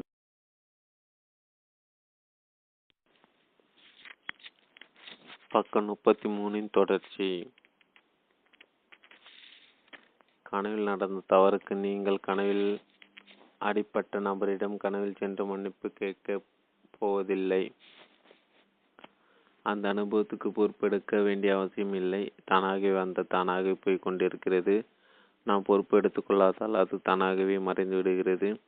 அப்படி தானாகவே திருவடைய தீர்வடைய திருவடைய திருவடைவதால் நாம முயன்று எதுவும் செய்ய தேவையில்லை என்ற கண்டுபிடிப்பு உறுதிப்படுத்தப்பட்டு உறுதிப்படுத்தப்படுகிறது. இதை நீங்கள் புரிந்து கொண்டால் ஞானிகள் பலரும் தங்களுடைய கடுமையான போராட்டத்தை பிறகு புரிந்து கொண்டதை நீங்களும் புரிந்து கொண்டது போலாகிவிடும். இதை நீங்களே கஷ்டப்பட்டு கண்டுபிடிக்க வேண்டிய அவசியம் இல்லை. இங்கு நாம் புரிந்து கொண்டதும் அதுவேதான். என்று உங்களுக்கு நீங்களே சரிபார்த்து கொண்டால் போதும். அந்த மாபெரும் ஞானிகள் புரிந்து கொண்டதை நீங்களும் புரிந்து கொண்டதாகிவிடும் இதற்கு பயிற்சியோ முயற்சியோ தேவை கிடையாது. தியானம் யோகம் ஆகியவற்றுக்கு பயிற்சியும் முயற்சியும் தேவை. இங்கு புரிதல் மட்டுமே போதும். புரிந்து கொண்டால் மட்டுமே போதும். பயிற்சியோ முயற்சியோ இல்லாமல் அனைத்தும் தாமாக நிகழ்ந்துவிடும். நீங்கள் உங்களுக்காக ஒளிவிளக்காக ஆகிவிடுவீர்கள். என்னை பொறுத்த அளவில் நான் உங்களுடைய சக நண்பன்தான் நாம் பள்ளி மாணவர்களாக இருந்து ஆசிரியரிடம் பாடம் கற்றுக்கொள்வதாக வைத்துக்கொள்வோம் ஆசிரியர் கணித பாடம் நடத்துகிறார். நமக்கு பாதி விளங்கியும் பாதி விளங்காமலும் இருக்கிறது. நாம் என்ன செய்கிறோம்? ஆசிரியர் போன பிறகு சக மாணவர்களிடம் கேட்கிறோம். புரிந்து கொண்ட மாணவன் நமக்கு அதை அவன் போக்கில் எடுத்து கூறி நம்மை விளங்க வைக்கிறான். இப்படி சக மாணவனுடைய தான் நான் எனது தெளிவுகளை உங்களுடன் பகிர்ந்து கொள்கிறேன். பலவிதமான கருத்துக்கள் உபதேசங்கள் பயிற்சிகள் ஆகியவற்றில் முட்டி மோதியதால் ஏற்பட்ட தெளிவை உங்களிடம் பகிர்ந்து கொள்கிறேன். எதனையும் நாம் முக்கியமாக விளங்கிக் கொள்ள வேண்டுமோ அதனை விளங்கிக் கொண்டால் மேலும் விளங்கிக் கொள்வதற்கு வேறு எதுவும் இல்லை. தியானத்திற்கு தியான பயிற்சிகளில் நமக்கு நல்ல விதமான அனுபவங்கள் கிடைக்கும். ஆனால் குறிப்பிட்ட கால அவச பிறகு அவகாசத்திற்கு பிறகு மறைந்துவிடும். ஆனால் புரிதலை மட்டும் அடைந்து இதுதான் நாம் தெரிந்து கொள்ள வேண்டிய புரிதல் என்று புரிந்து கொண்டு விட்டால் போதும். அது புரிந்தால்தான் புரி புரிந்தால் புரிந்ததுதான். பிறகு அந்த புரிதலை உங்களை விட்டு போகாது. புரிந்ததற்கு அப்புறம் எந்த வேலையும் கிடையாது. புரிதலோடு எல்லா வேலைகளும் முடிந்து போய் விடுகின்றன. இந்த புரிதல் தானாக செயல்படக்கூடிய ஒரு அம்சத்தில் செயல்படுகிறது. அந்நிலையில் நீங்களே உங்களுக்காக உங்களுக்கு ஒளிவிளக்காகி விடுவீர்கள். பிறகு உங்களை எவரும் வழி நடத்த தேவையில்லை. அதன் பிறகு எந்த நிகழ்வினால் எத்தகைய அனுபவங்கள் ஏற்பட்டாலும் சரி அது இன்பமாயினும் இன்பமாயினும் அல்லது துன்பமாயினும் சரி அவை நடந்து முடிந்த கனவை போல் முக்கியத்துவத்தை இழந்து விடுகின்றன. நீங்கள் அவற்றை பற்றி கவலைப்பட வேண்டிய அவசியம் இல்லை. தீர்வு செய்ய வேண்டிய அவசியமும் இல்லை. கனவு போய் எப்படி நாம் தீர்வு செய்வது நம்முடைய பிரச்சனைகளிலிருந்து விடுபடுவது என்பது நடந்து முடிந்த கனவிலிருந்து விடுபடுவதைப் போலதான். அது கனவு என்று புரிந்து கொண்டால் போதும். அதன் அது அதன் போக்கால் போய்கொண்டே இருக்கும். நம்முடைய அன்றாட வாழ்வுக்கு நமது அறிவை பயன்படுத்தலாம். நமது மனக்கலவை தீர்ப்பதற்கு முயற்சி செய்வோமானால் அது நமது மன இயக்கத்தை மேலும் சிக்கலாக்கி விடுகிறது. நாம் அது சம்பந்தமாக செய்வதற்கு எதுவும் இல்லை என கண்டு கொண்ட நிலையில் அனைத்தும் தாமாக சீராகின்றன. அங்கு நாம் செய்வதற்கு எதுவும் இல்லை இல்லவும் இல்லை. இதை உங்களுக்குள்ளே தெரிந்து கொண்ட நிலையில் உங்களுக்கு நீங்களே ஒளிவிளக்காக ஆகிவிடுகிறீர்கள். இந்நிலையில் மற்றவர்களுக்கு ஒளி கொடுக்கக்கூடிய ஆற்றலும் உங்களுக்கு ஏற்பட்டு விடுகிறது. உங்களை அப்படியே ஏற்றுக்கொண்டு உங்களை எதிர்த்து போராடாமல் இருந்தால் நீங்கள் அனைவரும் இப்போதே ஞானிகள் தாம் போராட அவசியம் இல்லை என்பதை நீங்கள் புரிந்து கொண்டாலே போதும். நாம் இருக்கிற நிலைதான் ஞான நிலை. ஞான நிலை என்பது ஒரு வெக்குலியர் ஸ்டேட் வினோதமான அதீதமான நிலை என்று எண்ணிக்கொள்ளும் வரைக்கும் நாம் எதையே தேடிக்கொண்டேதான் இருப்போம். நாம் இருக்கின்ற நிலையே நிலைதான் ஞான நிலை என்று உங்களுக்கு நீங்களே கன்ஃபார்ம் செய்து கொண்டால் போதும். புத்தரை நம்மை ஒப்பிட்டு பார்க்க முடியுமா? ரமணரை நம்மை ஒப்பிட்டு பார்க்க முடியுமா? என்று உங்களை நீங்களே அன் அண்டர் எஸ்டிமேட் தாழ்வான மதிப்பீடு செய்து கொள்ள வேண்டாம். அவர்கள் ஏதோ ஒரு வகையில் பிரபலம் அடைந்து விட்டதற்காக மட்டுமே பெரியர்களாக மதிக்கப்படுகிறார்கள். அடிப்படை நிலையில் அவர்களும் உங்களை போன்ற தங்களை முழுமையாக ஏற்று கொண்டுள்ளார்கள். அவர்கள் தங்களை எதிர்த்து போராடுவதில்லை. உங்களை மாற்றி அமைக்க எதையும் தேடி ஓட வேண்டியதில்லை என நீங்கள் கன்ஃபார்ம் செய்து கொண்டால் மட்டும் போதும். அனைத்து மாற்றங்களும் தாமாக ஏற்பட்டுவிடும். உங்களுடைய இயக்கம் ஒரு ஆற்றை போல் தானாக ஓடி தன்னை சுத்தப்படுத்திக் கொள்ளும். நீங்களே ஒரு புனித பிரவாகமாக மாறிவிடுகிறீர்கள். உங்கள் இயக்கமே ஒரு அரிதான புனிதமான இயக்கமாகிவிடுகின்றது. புதிய பரிமாணத்திற்கு வந்திடுவோம். புனிதமாக பிரவகித்து சென்றிடுவோம்.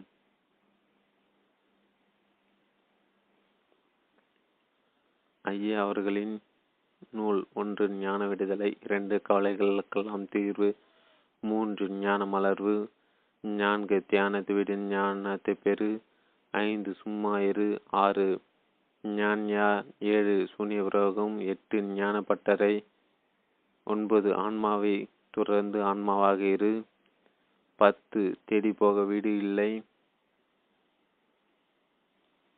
பதினொன்று நீங்களும் ஞானியாகலாம் பனிரெண்டு. ஸ்ரீ பகவத் பார்வில் ஜென் கதைகள் பதிமூன்று. ஆகாய கருமா பதினான்கு சத்தரிசனம். ஒன்று. முற்கால நூல்கள் ஒன்று. ஆன்ம ஞான ரகசியம் இரண்டு. அனுஷ்டான ஆன்மீகம். இங்கிலீஷ் புக் ஒன்று. டோன்ட் டிலே என்லைட்மெண்ட் இரண்டு. Give up meditation get enlightenment மூன்று. ரிசோன்ஸ் காட் பி காட் நான்கு அப்சொலிட் ரியாலிட்டி ஒன்று ஞான விடுதலை. ரெண்டு நீங்களும் ஞானியாகலாம். மூன்று don't delay enlightenment Sri Bhagavath அவர்களின் ஒரே ஆடியோ சிடியிலும் கிடைக்கும்.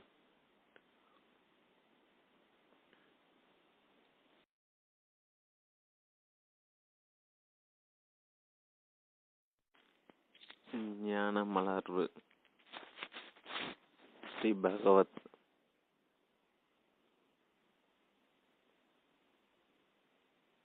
பதிப்புரை. நாமும் வாழ்க்கையில் இதுவரை எத்தனையோ மகான்களின் புத்தகங்களை படித்தும் பயிற்சி முறைகளை மேற்கொண்டு வருகிறோம். ஆனாலும் தேடுதல் என்பது முடிந்த பாடுதல் பாடில்லை. அதே நேரம் நம் மனதளவில் கவலைகளும் கேள்விகளும் வந்து கொண்டேதான் இருக்கின்றன.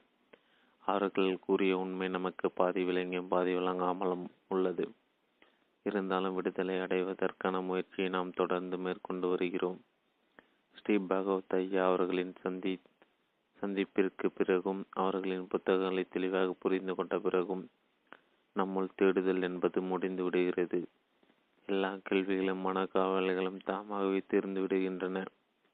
மகான்கள் பலருடைய நூல்களில் காணும் உள்ளார்ந்த உண்மையை எளிதாக புரிந்து கொள்ள முடிகிறது. நாம் நம்மை அறியாமலே தாமாகவே ஒரு அமைதி நிலைக்கு வந்து விடுகிறோம். உங்கள் கைகளில் தவாழும் இந்த ஞான மலர்வு புத்தகம் இருபத்தி எட்டு ஒன்பது ரெண்டாயிரத்தி எட்டு அன்று சேலத்தில் நடைபெற்ற கவலைக்கெல்லாம் தீர்வு புத்தக வெளியீட்டு விழாவில் ஐயா அவர்கள் ஆற்றிய உரையின் எழுத்து வடிவமே. இந்த புத்தகத்தை படிக்கும் நீங்கள் எந்த ஒரு முன் கருத்துமின்றி திறந்த மனதுடன் ஒவ்வொரு வரியும் முழுமையாக உள்வாங்கி படித்தீர்களேயானால் உங்களுக்கு விடுதலைக்கான புரிதல் ஏற்படுவது திண்ணம். மேலும் இப்புத்தகத்தில் உள்ள கருத்துக்களை பல உதாரணங்களுடன் மிகவும் விரிவாகவும் சொல்லப்பட்ட புத்தகங்களின் ஞான விடுதலை மற்றும் கவலைகள் எல்லாம் தீர்வு ஆகியவையாகும். எனவே புத்தகத்தை படித்த பிறகு உங்களுக்கு ஏதேனும் சந்தேகம் ஏற்பட்டால் அவற்றை தீர்க்கக்கூடிய புத்தகங்களாக இவ்விரு புத்தகங்கள் அமையும். எங்களுக்கு ஏற்பட்ட இந்த விடுதலை உணர்வு உலக மக்கள் அனைவருக்கும் ஏற்பட வேண்டும் என்ற சமுதாய அக்கறையுடன் இந்த பணியில் எங்களை இணைத்துக் கொள்கிறோம். இந்த ஞான உலகம் முழுவதும் இதன்றடைய வேண்டும் என்பதை எங்கள் வாழ்வின் இலக்காக கொண்டு செயல்பட தயாராக இருக்கிறோம். விவரங்களை பெற website address W W Nithya Pravagam dot ORG email ID Jeyamani at Nithya Pravagam dot ORG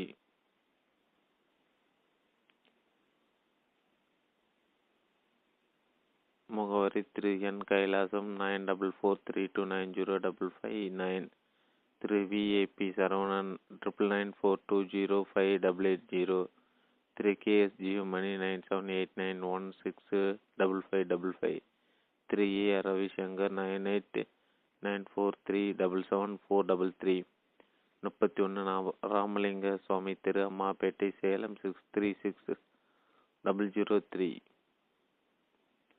ஆசிரியர் முகம் ஸ்ரீ பகவத் அவர்கள் தனது பதினெட்டாவது வயதிலிருந்தே ஆன்மீகத்தில் நாட்டம் கொண்டவர். இவர் நாற்பது ஆண்டுகளாக கடும் முயற்சி மேற்கொண்ட ஞானத்தை தேடினார். கிடைக்கவில்லை. அவரது ஐம்பத்தி எட்டாவது வயதில் திடீரென ஒரு நாள் ஞான தெளிவு ஏற்பட்டது. பல வருட முயற்சியில் கிடைக்காத ஞான தெளிவு திடீரென்று கிடைத்த போதும் அவர் மகிழ்ச்சி ஆனந்தில் மகிழ்ச்சியில் ஆனந்த கூத்தாடவில்லை. மாறாக ஆச்சரியத்தில் ஆழ்ந்து போனார். அரை நொடியில் புரிந்து கொள்ள வேண்டிய இந்த ஞானத்திற்காக நாற்பது ஆண்டுகள் அறுபாடுபட்டோம் என்று வியப்புட்டார் ஞானம் பெறுவதற்கு பெருமுயற்சி தேவையில்லை என்பதை அறிந்தார். தான் பெற்ற இன்பத்தை ஞானத்தை வையகமும் பெற வேண்டும் என்ற அடிப்படையான உணர்வோடு அனைவருக்கும் வழிகாட்டி வருகிறார். அரங்கநாதன் எம்ஏ எம்எட் தமிழாசிரியர் ஓய்வு ஸ்ரீ ஸ்டாய் நிவாஸ் திருச்செந்தூர். ஞான மலர்வு ஞானமடைவுதான் ஞானமேகத்தில் அடைய வேண்டிய உயர்ந்த நிலையாக எல்லாரும் கருதி கொண்டிருக்கிறோம். இது ஆன்மீக சம்பந்தப்பட்டவர்களின் பொதுவான கருத்து. ஆனால் சராசரி மனிதரை பொறுத்தளவில் எல்லா விதமான கவலைகளிலிருந்து விடுபட்டால் போதும் என்று எண்ணுகிறார்கள். கவலை தான் நம்மை கடும்பாடுபடுத்துகிறது. கவலை இல்லாமல் இருந்தால் நன்றாக இருக்கும். பிரச்சனைகளை இல்லாமல் வாழ்ந்தால் நன்றாக இருக்கும். இதை சராசரியாக எல்லாரும் நினைப்பது. ஆனால் உண்மை என்னவென்றால் ஞானமடைந்த நிலையில்தான் கவலைகள் எல்லாம் தீர்வடைகின்றன. கவலைகள் எல்லாம் தீர்வடைந்த நிலையில்தான் ஞான நிலைமை ஏற்படுகிறது. இரண்டுமே ஒன்றாகத்தான் உள்ளது. கவலைகளிலிருந்து விடுபட்டாலும் ஒன்றுதான் ஞானம் அடைந்தாலும் ஒன்றுதான். இரண்டுமே பிரிக்க முடியாத அளவில் ஒன்றாகவே உள்ளன. தனக்கு ஓமை இல்லாதான் தாள் சேர்ந்தார். கல்லால் மனக்கவலை மாற்றல் அரிது. திருக்குறள் தனக்கு ஓமை இல்லாதான் தாள் சேருதல் என்பது முக்தி நிலை. அந்த கடைசி நிலையை தான் தன கோமை இல்லாதான் தாழ் சேருதல் என்று கூறுகிறோம். ஞான நிலை அடைந்தவருக்கு மட்டும்தான் கவலையே இருக்காது என்பது என்பதை திருவள்ளுவர் ஈராயிரம் ஆண்டுகளுக்கு முன்பே கண்டுபிடித்திருக்கிறார். என்னுடைய இளம் வயதில் நான் ஜே. கிருஷ்ணமூர்த்தி அவர்களின் நூல்களை விரும்பி படிப்பதுண்டு. அவரும் இதை இது பற்றி தான் கூறுவார். பிரச்சனைகளிலிருந்தும் கவலைகளிலிருந்து விடுபட வேண்டுமானால் அவற்றை முதலில் புரிந்து கொள்ள வேண்டும் என்று கூறுவார். அவற்றை ஒருமுறை சரியாக புரிந்து கொள்வோமானால் நிரந்தரமாக அந்த பிரச்சனைகளிலிருந்து விடுபட்டு விடலாம் என்று கூறுவார். நாமும் கவலைகளையும் பிரச்சனைகளையும் புரிந்து கொள்ளத்தானே செய்கிறோம். ஆனால் நிரந்தரமாக விடுபட்டது போல் தெரியவில்லையே. கவலையோ பயமோ நமக்கு ஏற்படுகிறது. அவர் சொன்னபடி ஆய்வு செய்திடும்போது அந்த நேரத்தில் கொஞ்சம் புரிந்தது போலவும் அந்த பிரச்சனையிலிருந்து விடுபட்டது போலவும் தெரிகிறது. ஆனால் வேறு சூழ்நிலையில் கவலையும் பயமும் மீண்டும் வந்து விடுகின்றன. அப்படியானால் அந்த பிரச்சனைகள் நாம் சரியாக புரிந்து கொள்ள தவறிவிட்டோமா? என என்ன தோன்றியது? ஏதோ ஆழமான ஒன்றை சொல்கிறாரே. மேலோட்டமாக தானே நாம் எதையோ புரிந்து கொள்கிறோம். ஆழமாக நாம் புரிந்து கொள்ளவில்லையே என்று எண்ணி வந்தேன். நண்பர் வீட்டுக்கு சென்று ஒரு டம்ளர் தண்ணீர் கேட்கிறோம். அவர் தண்ணீர் கொடுத்தால் பரவாயில்லை. ஆனால் அவர் ஒரு டம்ளர் தண்ணீர் கொடுப்பதற்காக பதிலாக நீங்கள் ஒரு கிணற்றை தோன்றினால் நிரந்தரமாக தண்ணீர் எடுத்து குடித்து கொள்ளலாம் என்று சொன்னால் எப்படியோ அப்படித்தான் ஜேக்கே என தோன்றியது. சாதாரண பிரச்சனைக்கு தீர்வு கேட்டால் நீங்கள் ஞானம் அடைந்து விட்டால் இந்த பிரச்சனை தீர்வடைந்துவிடும் என்று அவர் கூறும்போது இப்படிதான் தோன்றியது. ஒரு டம்ளர் தண்ணீருக்கு ஒரு கிணற்றையை வெட்ட சொல்கிறாரே என்று தோன்றியது. கவலையிலிருந்தும் பயத்திலிருந்து விடுபட ஞானம் அடைய வேண்டும் என்பது போல் கூறுகிறாரே. ஞானம் அடைவது என்ன? அவ்வளவு சாதாரண விஷயமா? மலைப்பான விஷயமா? இருக்கிறது. சிறிய பிரச்சனைக்கெல்லாம் இப்படி ஞானம் அடைவதை பதிலாக கூறுகிறாரே. இரண்டையும் இணைத்து பார்க்க முடியாமல் முப்பது வருடங்களாக குடும்பினேன் பிறகுதான் தெரிந்தது பிரச்சனைகளிலிருந்து விடுபடுவது எப்படி சுலபமோ அப்படித்தான் ஞானம் அடைவதும் அவ்வளவு சுலபம் அன்று. நமக்கு மனோரீதியாக எத்தனையோ பிரச்சனைகள் இருக்கின்றன. அவற்றையெல்லாம் மொத்தமாக சேர்த்து மனக்கவலை என்று ஒரு பொது பெயர் கொடுத்துள்ளோம். ஒரு மரத்துக்கு பல கிளைகள் இருக்கும். ஆனால் அத்தனை கிளைகளையும் தாங்கியிருக்கும் அடிமரம் ஒன்றுதான். அதனை வெட்டிவிட்டால் அத்தனை கிளைகளும் அந்த மரத்தோடு சேர்ந்து சாய்ந்துவிடும். நமது மன பிரச்சனைகள்லாம் இப்படித்தான் உள்ளன. நமது மன பிரச்சனைகள் எல்லாற்றுக்கும் அடித்தளம் ஒன்றாகவே உள்ளது. அந்த அடித்தளத்தை புரிந்து கொண்டு அதனை அப்புறப்படுத்தி விட்டால் எல்லா பிரச்சனைகளும் ஒட்டுமொத்தமாக சாய்ந்து விடுகின்றன. சொட்டர் பின்னுவதை பார்த்திருப்பீர்கள். நமது உடலுக்கு பொருந்தும் வகையில் அளவெடுத்து உள்ள நூலை கொண்டு பின்னுவார்கள். பல நாட்கள் பொறுமையாக உட்கார்ந்து பின்னுவார்கள். அந்த சொற்றுக்கு அழகான காலர் இருக்கும். கைகள் இருக்கும். பைகள் வைக்கப்பட்டிருக்கும். விதவிதான பூ வேலைப்பாடுகளும் இருக்கும். ஆனால் அந்த சொட்டரில் உள்ள ஒரு நூலை பிடித்து இழுத்து விட்டால் மொத்த சொட்டரும் கலைந்து வெறும் நூலாகிவிடும். அதுபோல் நமது பிரச்சனைகள் மையப்பகுதியை புரிந்து கொண்டு அப்புறப்படுத்திவிட்டால் நமது அனைத்து பிரச்சனைகள் கலந்து ஒன்றுமில்லாமல் போய்விடும்.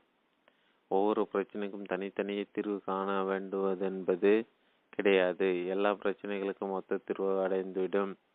ஞானம் அடைதல் என்பது இதில்தான் அடங்கியுள்ளது. மன பிரச்சனைகள் தீர்வு பெறுவதும் ஒன்றுதான் ஞானம் அடைவதும் ஒன்றுதான். நமது மனதில் ஒரு கவலை ஏற்படுகிறது என வைத்துக்கொள்வோம். ஒரு உதாரணத்தை எடுத்துக்கொள்வோம். நமது சொந்தமான விலை உயர்ந்த ஒரு பொருள் சேதமடைந்து அடைந்து விடுகிறது. அந்த பொருள் அடைந்து போனது நமது மனதில் வருத்தத்தை ஏற்படுத்துகிறது. நாம் நெருப்புகள் கையை வைத்தால் நெருப்பு நமது கையை சுட்டுவிடும் வலி ஏற்பட்டுவிடும். ஆனால் பொருள் அடைந்து போனது ஏன் நம் மனதில் ஒரு வழி ஏற்படுத்த வேண்டும். பொருளை நாம் நம் மனதின் அம்சமாக்கி விடுகிறோம். எனது பொருள் என அதற்கு ஒரு தகுதியை கொடுத்து விடுகிறோம். பொருள் நம்மை விட்டு போய்விடுகிறது டெஸ்ட்ராய் ஆகிவிடுகிறது. ஏன் அது மனவேதனை ஏற்படுத்துகிறது. அது அழிந்து போனது நமக்கு பிடிக்கவில்லை. அது அழிந்திருக்க கூடாது என விரும்புகின்றோம். ஆனால் அந்த பொருள் அழிந்து போனது உண்மைதான். அந்த பொருளை எனது பொருள் என்று மன ரீதியாக நாம் எடுத்துக்கொண்டுள்ளோம் அந்த பொருள் அழிந்திருக்க கூடாது என்பதும் நமது மன ரீதியான விருப்பம்தான். பொருள் அழிந்து விட்டது என்பதை நமது மனம்தான் காட்டுகிறது. அது அழிந்திருக்க கூடாது என்பதை மனம்தான் கூறுகிறது.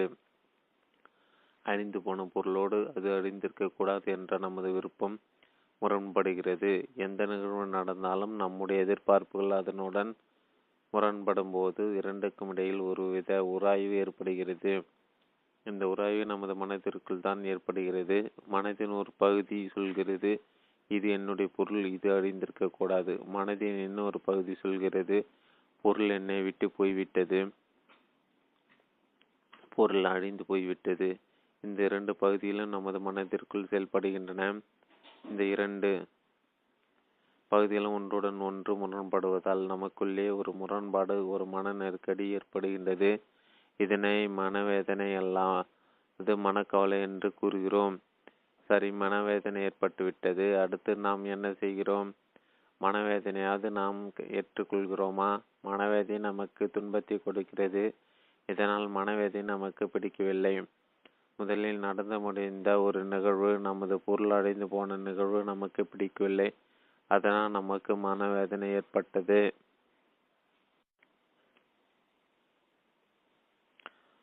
இப்போது நம் இந்த மனவேதனை நமக்கு பிடிக்கவில்லை. இப்படி நமது இயக்கம் எத்தனை அடுக்குகளில் ஏற்பட்டாலும் நாம் அத்தனை அடுக்குகளில் முரண்பாட்டை வைத்திருக்கிறோம். இதனால் நாம் என்ன கண்டுபிடிக்கிறோம்? முரண்பாடு கொள்வதுதான் பிரச்சனைகளுக்கெல்லாம் காரணம் என்பதை கண்டுபிடிக்கிறோம். முரண்பாடும் இரு முரண்பாடா முரண்படாமல் இருந்தால் பிரச்சனைகள் ஏற்படாது என நமக்கு தோன்றுகிறது. நாம் முரண்படாமல் செயல்பட முடிந்தால் நல்லது என எண்ணுகிறோம். இதன் பொருள் என்ன? முரண்படாமல் இருப்பதுதான் சரி என்று நாம் நமது முரண்பாட்டுக்கு எதிராக முரண்பட்டு விடுகின்றோம். நாம் முரண்படாமல் செயல்முடைந்தால் நல்லது என எண்ணுகிறோம். இதன் பொருள் என்ன? முரண்படாமல் இருப்பதுதான் சரி என்று நாம் நமது முரண்பாட்டுக்கு எதிராக முரண்பட்டு விடுகின்றோம். இப்படி நாம் நம்மை அறியாமலே நமது செயல்களின் ஒவ்வொரு அடிகளும் முரண்பாட்டை கொண்டு வந்து விடுகிறோம். கடைசியில் முரண்பாட்டுக்கு எதிராக முரண்படுகிறோம். ஏன் இப்படி முரண்பாடு கொள்கிறோம்? நாம் எவரும் முட்டாள்கள் அல்ல நாம் எதை செய்தாலும் அதற்கு அறிவுபூர்வமான ஒரு காரணம் இருக்கும். இப்படி நாம் முரண்படுகிறோம் என்றால் அதற்கும் ஏதாவது ஒரு காரணம் இருக்கும். முரண்படுவதுதான் சரி என்று ஏதோ ஒரு நியாயமே நமக்கு தெரிவதால் தான் நாம் இப்படி முரண்படுகிறோம். ஏன் இப்படி முரண்படுகின்றோம்? நாம் எதையோ விரும்புகின்றோம்? நமக்கு ஏற்படக்கூடிய நிகழ்வுகள் இப்படி இப்படி நடக்க வேண்டும் இப்படி இப்படி நடக்கக்கூடாது என விரும்புகின்றோம். நமது விருப்பங்கள் தான் நமது முரண்பாடுகளுக்கு காரணமாக இருக்கின்றன. நாம் விரும்பியது நிகழ்ந்தால் நமக்கு இன்பம் ஏற்படுகிறது. நாம் விரும்பியது நடக்காவிட்டால் துன்பம் ஏற்படுகிறது. இன்பத்தை நாம் விரும்புகின்றோம். இன்பத்தை எதிர்நோக்கி செல்லும் ஒரு அமைப்பு நமக்குள் இருக்கிறது. இன்பத்தை எதிர்நோக்கும் செயல்பாடுதான் இது. வேண்டும் அல்லது வேண்டாம் என்ற செயல்பாட்டு காரணமாக அமைகிறது. இன்பத்தை நோக்கிய செயல்பாடு இருக்கும் வரையிலும் முரண்பாடுகள் ஏற்படுவதை தவிர்க்க இயலாது. இப்போது அடுத்த கேள்வி ஏற்படுகிறது. இன்பத்தை நோக்கி செயல்படாமல் வேறு எப்படிதான் செயல்படுவது? என்ற கேள்வி எழுகிறது. நாம் என்ன அணுகுமுறையில் செயல்பட்டோமோ அதே அணுகுமுறையில் தான் தொடர்ந்து செயல்பட்டு கொண்டிருக்கிறோம். நம்முடைய ஒவ்வொரு அடுக்கிலும் இவ்வாறு செயல்படுகிறோம். இன்பம் நாட்டம் இல்லாமல் செயல்பட்டால் நல்லது என நாம் முடிவு செய்தோமானால் அதுவும் இன்னொரு விதமான இன்ப நாட்டமே. இன்பம் நாட்டமில்லாத நிலை தான் நல்ல நிலையாகவே அது எனக்கு வேண்டும் என நாம் நமது இன்ப நாட்டத்தை இன்னும் ஒரு கோணத்துக்கு மாற்றி கொண்டு விடுகிறோம். கவலைகளிலிருந்து விடுபட வேண்டுமென எண்ணுகிறோம். கவலையில் கவலைகள் இல்லாத நிலை வேண்டுமென விரும்புகிறோம். இது ஒரு இன்ப நாட்டமே. கவலைகளிலிருந்து விடுபட வேண்டும் என்ற தலைப்பில்தான் நாம் இந்த ஆய்வை மேற்கொண்டுள்ளோம். ஆனால் நமது அணுகுமுறை முரண்பாட்டை ஏற்படுத்துகிறது. இது நமது கவலைகளை உறுதிப்படுத்துவதாக அமைந்து விடுகின்றது இன்பம் நாட்டம்தான் கவலைகளுக்கு காரணமாக உள்ளது. ஆனால் காலிலிருந்து விடுபட எண்ணுவதும் இன்ப நாட்டத்தை இன்னும் ஒரு பல பரிமாணமாக உள்ளது. இனி நாம் என்னதான் செய்வது? நாம் எதை செய்தாலும் அது நமக்கு விரோதமாக அமைந்து விடுகிறது. எந்த அணுகுமுறையினால் நமக்கு பிரச்சனை ஏற்படுகிறதோ அதே அணுகுமுறையை தான் நாம் மீண்டும் மீண்டும் எடுக்க வேண்டியவர்களாக உள்ளோம். எப்படிதான் இதற்கு தீர்வு காண்பது என்ற குழப்பம்தான் நம்மளுக்கு ஏற்படுகிறது. இதுதான் நமது வாழ்க்கை பிரச்சனைகளின் மைய புள்ளியாக அமைந்துள்ளது. ஞானிகள் பலரும் தங்கள் வாழ்க்கையில் இந்த மையப்புள்ளி அணுகிதான் தீர்வு பெற்றிருக்கிறார்கள். இதனை அவர்கள் எவ்வாறு அணுகியிருக்கிறார்கள்? ஞானியர்கள் பலருடைய வாழ்விலும் இந்த மையப்புள்ளியில் ஒரே விதமான தீர்வை அடைந்திருக்கிறார்கள். அதுதான் அவர்கள் வாழ்வில் மெயின் ஞானமாக மலர்ந்திருக்கிறது. புத்தரை நமக்கு தெரியும் அவர் மெய்யறிவு பெற வேண்டும் என்று துன்பங்களுக்கெல்லாம் தீர்வு காண வேண்டும் என்று புறப்படுகிறார். மனைவி மக்கள் சொத்து சுகங்களையும் அரச பதவிகளும் துச்சமென துறந்து புறப்படுகிறார். தகோ வாழ்க்கை மேற்கொள்ளார் காடு மலர்களில் எல்லாம் அலைந்து கடுதாவும் மேற்கொள்கிறார் எத்தனையோ குருமார்களிடம் உபதேசம் பெறுகிறார். உடலையும் மனதையும் வருத்தி கடுமையான பயிற்சிகளை எல்லாம் மேற்கொள்கிறார். அவர் மேற்கொண்ட பயிற்சிகளின் அரிதான அனுபவங்கள் எல்லாம் அவருக்கு கிடைக்கின்றன. யோகம் தியானம் ஆகியவைகள் எத்தனையோ பயிற்சி முறைகளும் அனுபவங்களும் உள்ளன. பயிற்சிகளின் அனுபவங்களை பிரிக்க முடியாது. பயிற்சிகளுக்கு அற்ற அனுபவங்கள் ஏற்பட்டே தீரும். புத்தரும் எத்தனை விதமான பயிற்சிகளை மேற்கொள்கிறார் அதற்கான அனுபவங்கள் கிடைக்கின்றன. ஆனால் அவர் தேடியது அவை அல்ல என்பது அவருக்கு தெரிகிறது. துன்பங்களுக்கெல்லாம் எப்படி தீர்வு காண்பது என்ற விடையை அவர் பெற்ற பயிற்சிகளால் கொடுக்க முடியவில்லை. மேற்கொண்டு செய்வதற்கு எதுவும் தோன்றாமல் நிற்கதியாக ஒரு மரத்தின் அடியில் அமர்கின்றார். அவர் எதை தேடி வந்தாரோ அது அவருக்கு தானாக கிடைத்தது. எந்த முயற்சியும் செய்யாமல் அவர் தேடி வந்த ஞானம் அவருக்கு கிடைத்தது. இதே நிலைதான் ஜெய கிருஷ்ணமூர்த்தி அவர்களுடைய வாழ்விலும் ஏற்பட்டிருக்கிறது. ஜே. கே. மற்றும் அவருடைய சகோதரர் நித்யா ஆகியோரை பற்றி கேள்விப்பட்டிருப்பீர்கள்.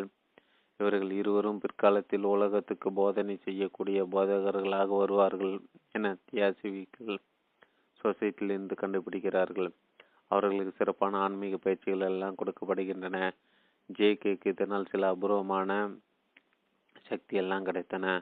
அத்தகைய சக்தி பெற்றிருந்தாலும் கூட அவர் ஞான நிலையை அடைந்து விட்டதாக ஜெய் அறிவிக்கவில்லை. ஞான நிலையை எதிர்பார்த்து ஜேகேயும் அவரது சகோதரம் காத்திருக்கிறார்கள்.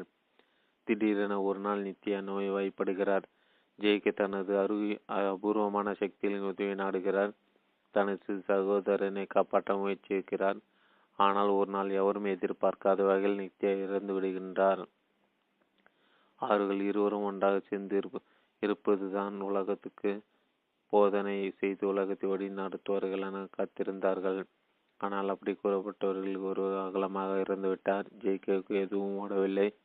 துக்கத்தை அவரால் தாங்க முடியவில்லை. ஜேகேயும் அவரது சகோதரர் நித்யாவும் எட்டு வயது முதல் பெற்றோர்களிடமிருந்து பிரித்து எடுக்கப்பட்டிருக்கிறார்கள். அவர்கள் இருவரையும் பெற்றோரையும் தங்கள் மற்ற உடன் பிறந்தவர்களை பிரிந்து எட்டு முதல் வாலிபம் பருவம் வரை சேர்ந்து இருந்திருக்கிறார்கள். இருவரும் ஒருவர் ஒருவருக்கு மற்றொரு உறுதுணையாக இருந்து வந்திருக்கிறார்கள். எந்த நேரத்திலும் அவர்கள் இருவரும் பூர்ண ஞானத்துடன் வெளிப்படுவார்கள் என எதிர்பார்த்த நிலையில் நித்திய அறிந்து விடுகிறார். ஜே கே மனவேதனையில் துடிக்கிறார்? எவரிடம் சென்று அவரால் ஆறுதல் பெற முடியும். அவருடைய அபூர்வமான சக்திகளும் அவரை கைவிட்டு விட்டன. நித்யாவின் மரணத்தை ஏற்றுக்கொள்வதை தவிர அவருக்கு வேறு வழி இல்லை. அந்த துக்கத்தை ஏற்றுக்கொள்வதை தவிர அவருக்கு வேறு வழி இல்லை. அந்த துயரத்தை அப்படியே ஏற்றுக்கொண்டு அதனுடைய அவர் இருக்கும்போது அவருக்குள் எந்த மாற்றம் ஏற்பட்டு விட்டது. எதற்காக இவ்வளவு காலம் காத்திருந்தாரோ அந்த ஞான மலர்வு அவருக்குள் ஏற்பட்டு விட்டது. அவருடைய அபூர்வமான சக்திகள் எல்லாம் அவரை கைவிட்ட நிலையில் தனக்கு ஏற்பட்ட மனவேதனை அனைத்தையும் மனப்பூர்வமாக ஏற்றுக்கொண்ட நிலையில் அவருக்குள் அந்த ஞான மலர் ஏற்பட்டு விட்டது. ரமண மகரிஷி பற்றி தெரிந்திருப்பீர்கள். அவருடைய வாழ்விலும் இப்படிதான் நிகழ்ந்தது. பதினான்கு முதல் பதினாறு வயதுக்குட்பட்ட இளைஞனாக இருக்கும்போது அவர் ஞானமடைந்தார் அந்த வழியில் அவர் ஆன்மீக பயிற்சிகள் எவற்றையும் மேற்கொண்டிருக்கவில்லை. ஒரு குறிப்பிட்ட நாளில் அவர் மதுரையில் இருக்கிறார். திடீரென அவருக்கு மரண பயம் ஏற்படுகிறது. மரணம் வந்துவிட்டதாக பயப்படுகிறார். பொதுவாக சிறு வயதில் இப்படி பயம் ஏற்பட்டால் என்ன செய்வார்கள்? கடல் நம்பிக்கையுள்ளவர்கள் இறைவனிடம் பிரார்த்தனை செய்து பாதுகாப்பு தேடுவார்கள் அல்லது பெரியவர்களிடம் தஞ்சமடைவார்கள். பெற்றோர்களை மூத்தவர்களையும் நண்பர்களையும் அணுகி ஆறுதல் பெறுவார்கள். மரண பயத்திலிருந்து விடுபட இப்படி ஏதாவது செய்வார்கள். ஆனால் இவர் அப்படி எதுவும் செய்யாமல் மரண பயத்தை அப்படி ஏற்றுக்கொள்ள ஆரம்பித்தார். மரணம் என்றால் என்ன என்று அப்படி ஏற்றுக்கொண்டு அப்படியே மரணத்தை அபிநயித்து பார்த்தார். இதனால் அவருக்கு ஏற்பட்ட மன பிரச்சனையை நேருக்கு நேர் சந்திக்கும் நிலை அவருக்கு ஏற்பட்டது. அந்நிலையில்தான் அவருக்கு ஒரு விடுதலை நிலை ஏற்பட்டது. எல்லாம் துக்கங்களிலிருந்தும் துயங்களிலிருந்து விடுபட்ட ஒரு விடுதலை நிலை கிடைத்தது. ராமனரும் கடைசி ஒரு இதையேதான் சொல்லி கொண்டிருந்தார். அவருக்கு மதுரையில் கிடைத்த அனுபவம் தான் அவருக்கு கிடைத்த மெய் அனுபவம். அதற்கு பிறகு கிடைத்த எல்லாம் வேறு வகையானது என்று தான் கூறி வந்தார். எல்லாவற்றிலிருந்து விடுபட்ட நிலையை செய்வதற்கென்று தோன்றாமல் அவர் அமைதியாக உட்கார்ந்த போது அவருக்கு சமாதி அனுபவம் ஏற்பட ஆரம்பித்தது. அவருக்கு ஏற்பட்ட சமாதி அனுபவம் தான் அவருக்கு விளம்பரத்தை கொண்டு வந்தது. உண்மையை தரிசிக்கும் போது ரமணர் ஒரு இளைஞர் ஒரு சிறுவன் தனக்கு அந்நிலை எப்படி கிடைத்தது என்று கூட சொல்ல தெரியாது தெரியவில்லை. அவர் பிற்காலத்தில் மற்றவர்களுக்கு உபதேசம் செய்யும் போது ஞான் யார் என்று உனக்குள்ளே கேட்டுப்பார் என்று கூறுவார். ஆனால் அப்படி கேட்டதன் மூலம் அவருக்கே அந்த தெளிவு ஏற்படவில்லை. அப்படி அவர் அன்று கேட்டிருந்தால் அவருக்கே அந்த தெளிவு கிடைத்திருக்காது. ஆனால் அவர் அப்படி எந்த நோக்கமும் இல்லாமல் மரண பயத்தை நேருக்கு நேர் சந்தித்திருக்கிறார். புத்தரும் இப்படிதான் எல்லா பயிற்சிகள் மூலம் முயன்று பார்த்து முடியாத நிலை தனது பிரச்சனையை துக்கத்தை நேருக்கு நேர் சந்தித்திருக்கிறார். ஜேகேவும் தன்னுடைய பயிற்சி முயற்சிகளை நான் ஞானத்தை சாதிக்கவில்லை. பிரச்சனை எதுவாக இருந்தாலும் அதனை தீர்வு செய்ய நமது தரப்பில் எந்த முயற்சியும் செய்யாமல் அதனை அப்படியே எதிர்கொள்ளும் போது நாம் எதுவும் செய்யாமல் அனைத்து பிரச்சனைகளும் தாமாக தீர்வு பெற்று விடுகின்றன. தப்பிக்க நினைத்தாலும் மாற்ற முயன்றாலோ அந்த பிரச்சனைகளுக்கு மேலும் வலிமையை சேர்த்து கொண்டே போகிறது.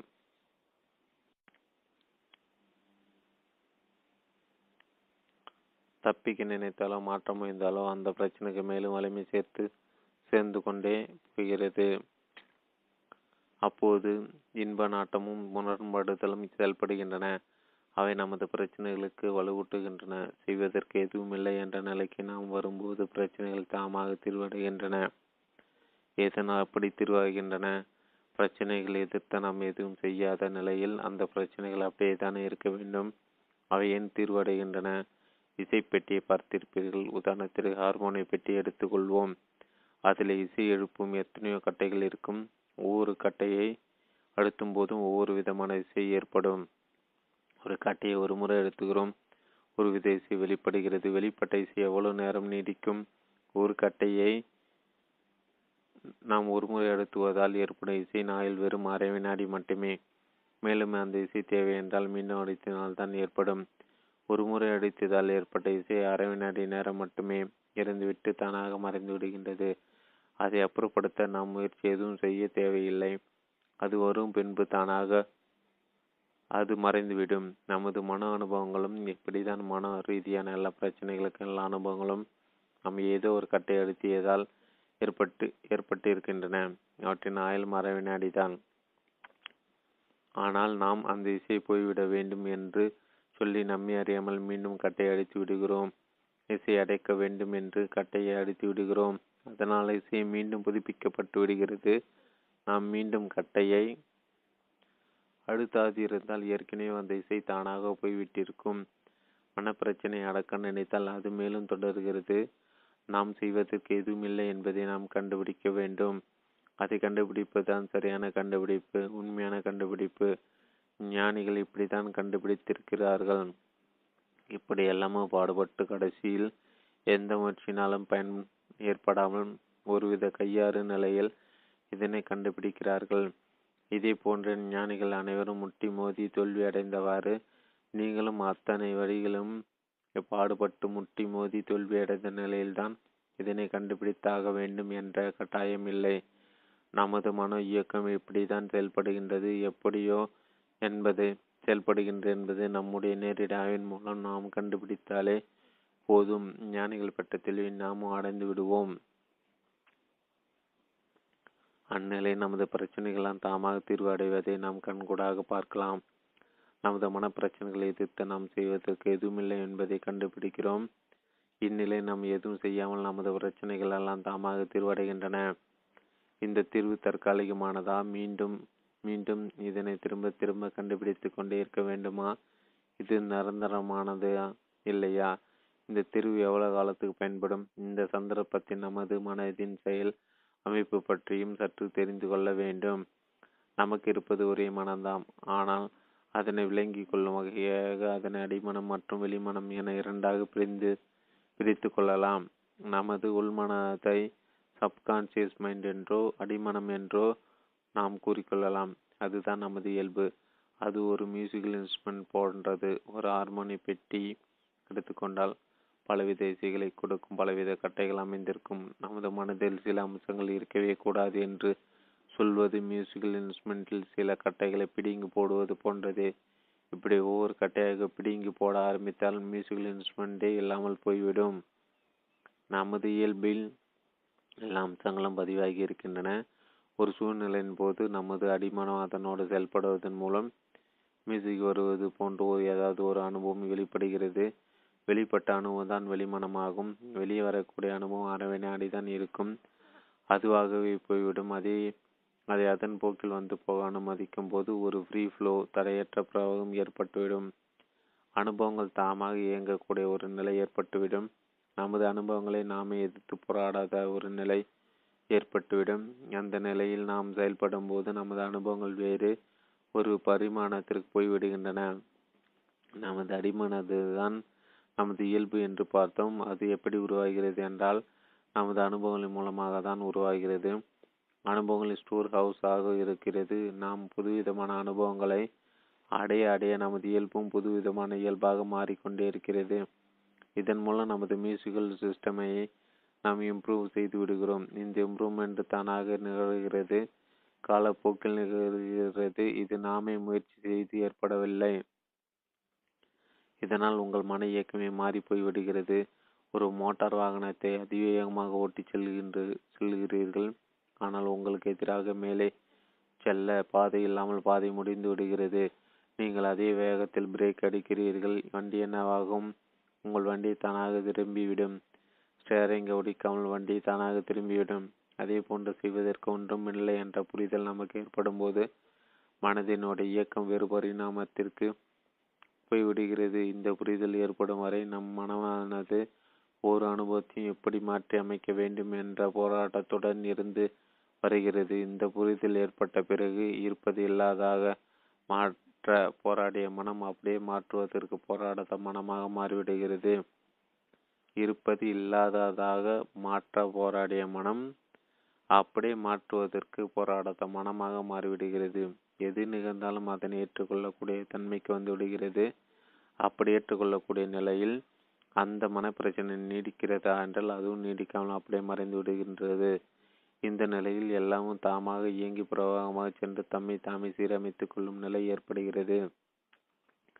யோகா என்பது நமது மனதை டியூன் பண்ணுவது டியூனிங் இருக்கும் வரை நமது மனதை நல்ல நிலையில் வைத்திருக்கிறோம். அப் அது முடிந்ததும் புறப்பட்ட இடத்துக்கு மீண்டும் வந்து விடுவோம். நமது பிரச்சனைகள் எல்லாம் நமக்காக காத்திருக்கும். டியூனிங் விடுபட்டதும் நமது பிரச்சனைகள் நம்முடன் சேர்ந்துவிடும். யோகா நமக்கு நல்ல அடித்தளத்தை அமைத்து கொடுக்கிறது. ஆனால் அதையும் கடந்து செய்வதற்கு ஒன்றுமில்லை என்ற நிலைக்கு நாம் வர வேண்டும். மன பிரச்சனைகளுக்கு எதிராக நாம் செய்வதற்கு எதுவும் இல்லை என்று நாம் கண்டுபிடிக்கும் போது வந்த மன பிரச்சனைகள் தாமாக மறைந்து விடுகின்றன. செய்வதற்கு ஒன்றுமில்லை என்பதால் புறத்திலும் எதுவும் செய்யாமல் சும்மா விட வேண்டும் என்று தவறாக புரிந்து கொள்ளக்கூடாது. புத்தர் ஒரு நாட்டுக்கு வருகிறார். அரசவையில் உள்ளவர்கள் கேட்கிறார்கள். உங்கள் சீடர்களுக்கு பயன்படும்படி பல உபதேசங்களை கொடுக்கிறீர்கள். நாங்கள் குடும்பத்தோடு இருக்கிறோம். எங்களுக்கு பயன்படுவது போல் உபதேசம் கொடுங்கள் என்று புத்தர் கூறுகிறார். நமக்கு மனமும் இருக்கிறது உடலும் இருக்கிறது. இரண்டாலும் செயல்பட வேண்டியுள்ளது மனம் எந்த அளவுக்கு அசையாமல் இருக்கிறதோ அந்த அளவுக்கு மன ஆரோக்கியம் பெறுகிறது. உடல் எந்த அளவுக்கு அசைந்து வே வேலை செய்கிறதோ அந்த அளவுக்கு உடல் ஆரோக்கியம் பெறுகிறது. அதே போன்று நமது மனதளவிலும் சீரமைக்க வேண்டிய அம்சங்கள் உள்ளன. ஆனால் நமது மன இயல்பில் உள்ள மோசமான அம்சங்களை நாம் மாற்ற வேண்டும் என்று முயற்சி செய்வோமானால் அது மேலும் மோசமடைந்துவிடும். மனதளமில் நாம் செய்வதற்கு எதுவும் இல்லை என நாம் சும்மா இருந்தால் மன இயல்புகள் தாமாக சரியாகிவிடும். அதே போன்று நாட்டிலும் வீட்டிலும் சீரமைக்கப்பட வேண்டிய புற சூழ்நிலைகளும் நிறையவே உள்ளன. நாட்டிலும் வீட்டிலும் சீரமைக்க வேண்டிய அம்சங்களை நாம் திட்டமிட்டு பாடுபட்டு முயற்சி செய்வதுதான் சீரமைத்ததாக வேண்டும். நாம் எதுவும் செய்யாமல் இருந்தால் வீட்டை சுற்றி சாக்கடை தான் ஓடும். வீடு முழுவதும் கொசுகள் தான் நிறைந்திருக்கும். ரோடே இருக்காது. வெளி காரியங்களை நமது முயற்சியின் மூலமாகவும் உழைப்பின் மூலமாகவும் தான் சரி சரி செய்தாக வேண்டும். புறத்தளவில் எதுவும் செய்யாமல் இருந்தால் பிரச்சனைகள் அதிகமாகின்ற அதிகமாகின்றன. அகத்தளவில் எதுவும் செய்யாமல் இருந்தால் அகப்பிரச்சனை தாமாகவே சரியாகின்றன. எதையாவது அடைய வேண்டும் என்று இருந்தால் பயிற்சிகளும் முயற்சிகளும் தேவைப்படுகிறது. ஆனால் அடைவதற்கு எதுவும் இல்லாத போது வெறும் புரிதல் அண்டர்ஸ்டாண்டிங் மட்டுமே போதுமானதாக உள்ளது. அதை செயல்படுத்த எக்ஸிக்யூட் தேவையில்லை. அது தானாக நிகழும் ஆட்டோமேட்டிக் ப்ராசஸ் ஆகிவிடும். செய்வதற்கு எதுவும் இல்லை. செய்வதற்கு எதுவும் இல்லை என்பதை கண்டுபிடிக்க வேண்டிய மட்டுமே நமது வேலை. முற்கால சாஸ்திரங்கள் நமக்கு வழிகாட்டுகின்றன. நிறைய உபதேசங்களை கொடுக்கின்றன. ஆனால் அவை அதனை வகைப்படுத்தவில்லை. கால்குலேட்டர் உபயோகித்து ஒரு கணக்கை போட்டிருக்கனால் உங்களுக்கு விடை வந்துவிடும் விடை சரியானதாக தான் இருக்கும். ஆனால் விடை எவ்வாறு வந்தது என்று வழிமுறை புரியவில்லை என்றால் உங்களுடைய செயல் திட்டங்களுக்கு அதை பயன்படுத்த முடியாது. ஆனால் நீங்கள் ஒரு கணக்கை வகைப்படுத்தி வழிமுறைகளோடு போட தெரிந்து கொள்வீர்கள். ஆனால் அது உங்களுடைய மனத்தின் சிஸ்டமோடு பொருந்திவிடும். நமது மனதலை நாம் செய்வதற்கு எதுவுமில்லை என்பதை காரணகாரியத்தோடு வகைப்படுத்தி புரிந்து கொள்வோமானால் எல்லாமும் தாமாக இயங்கி தாமாக மறைந்திடும். உண்மையை புரிந்து கொள்கிறோம் ஒவ்வொரு கணத்தோடும் நமக்கு ஏதாவது ஒரு அனுபவம் உள்ளது. ஒவ்வொரு சூழ்நிலையிலும் அனுபவம் உள்ளது. மனோ ரீதியான அனுபவங்கள் இருந்து கொண்டேதான் இருக்கும். அந்த அனுபவங்களை எதிர்த்து எதுவும் செய்யாது புறச்செயல்களில் மட்டும் ஈடுபாடு கொண்டிருந்தால் போதும். அகத்தை பொறுத்த அளவில் நாம் செய்வதற்கு எதுவுமில்லை என்ற நிலையில் அது தானாகி தன்னை சீரமைத்து கொள்கிறது. மனதை பொறுத்த அளவில் நாம் செய்வதற்கு எதுவும் கிடையாது. கணக்கை வகையோடு புரிந்து கொள்வதை போல் புரிந்து கொண்டால் மட்டும் போதும். அப்ளை பண்ண வேண்டிய அவசியம் இல்லை. நாம் ஒரு கனவு காணுவதாக வைத்துக்கொள்வோம் நாம் அன்பாக இருக்க வேண்டும். யாரையிடம் கோபப்படக்கூடாது என்ற திட்டத்தோடு இருக்கிறோம். ஆனால் கனவில் நாம் கோபத்தில் ஒருவரை கை நீட்டி அடித்து விடுகிறோம். இது கனவுதான். இந்த கனவிற்கு நீங்கள் என்ன பண்ண போகிறீர்கள்? கனவு சம்பந்தமாக நாம் செய்வதற்கு எதுவும் இல்லை. கனவு போன்ற நமது மனத்திலும் மன அனுபவங்கள் ஏற்பட்டு கொண்டே வருகின்றன. இரண்டிற்கும் வித்தியாசம் கிடையாது. கனவு நடந்து முடிந்து போனது அணு முடிந்து போன ஒன்றுதான். அது முடிந்து அப்படியே போய் கொண்டிருக்கிறது. கனவில் கடந்த தவறுக்கு நீங்கள் கனவில் அடி அடிப்பட்ட நபரிடம் நனவில் சென்று மன்னிப்பு கேட்கப் போவதில்லை. அந்த அனுபவத்து பொறுப்பு எடுக்காத வேண்டிய அவசியம் இல்லை. தானாக வந்து தானாக போய் கொண்டிருக்கிறது. நாம் பொறுப்பு எடுத்துக்கொள்ளாதால் அது தானாகவே மறைந்து விடுகிறது. அப்படி தானாக தீர்வடையதால் நாம மீண்டும் எதுவும் பக்கம் முப்பத்தி மூணின் தொடர்ச்சி. கனவில் நடந்த தவறுக்கு நீங்கள் கனவில் அடிப்பட்ட நபரிடம் கனவில் சென்று மன்னிப்பு கேட்க போவதில்லை. அந்த அனுபவத்துக்கு பொறுப்பெடுக்க வேண்டிய அவசியம் இல்லை. தானாகவே வந்த தானாகவே போய் கொண்டிருக்கிறது. நாம் பொறுப்பு எடுத்துக்கொள்ளாதால் அது தானாகவே மறைந்து விடுகிறது. அப்படி தானாகவே தீர்வடைய தீர்வடைய திருவடைய திருவடைவதால் நாம முயன்று எதுவும் செய்ய தேவையில்லை என்ற கண்டுபிடிப்பு உறுதிப்படுத்தப்பட்டு உறுதிப்படுத்தப்படுகிறது. இதை நீங்கள் புரிந்து கொண்டால் ஞானிகள் பலரும் தங்களுடைய கடுமையான போராட்டத்துக்கு பிறகு புரிந்து கொண்டதை நீங்களும் புரிந்து கொண்டது போலாகிவிடும். இதை நீங்களே கஷ்டப்பட்டு கண்டுபிடிக்க வேண்டிய அவசியம் இல்லை. இங்கு நாம் புரிந்து கொண்டதும் அதுவேதான். என்று உங்களுக்கு நீங்களே சரிபார்த்து கொண்டால் போதும்.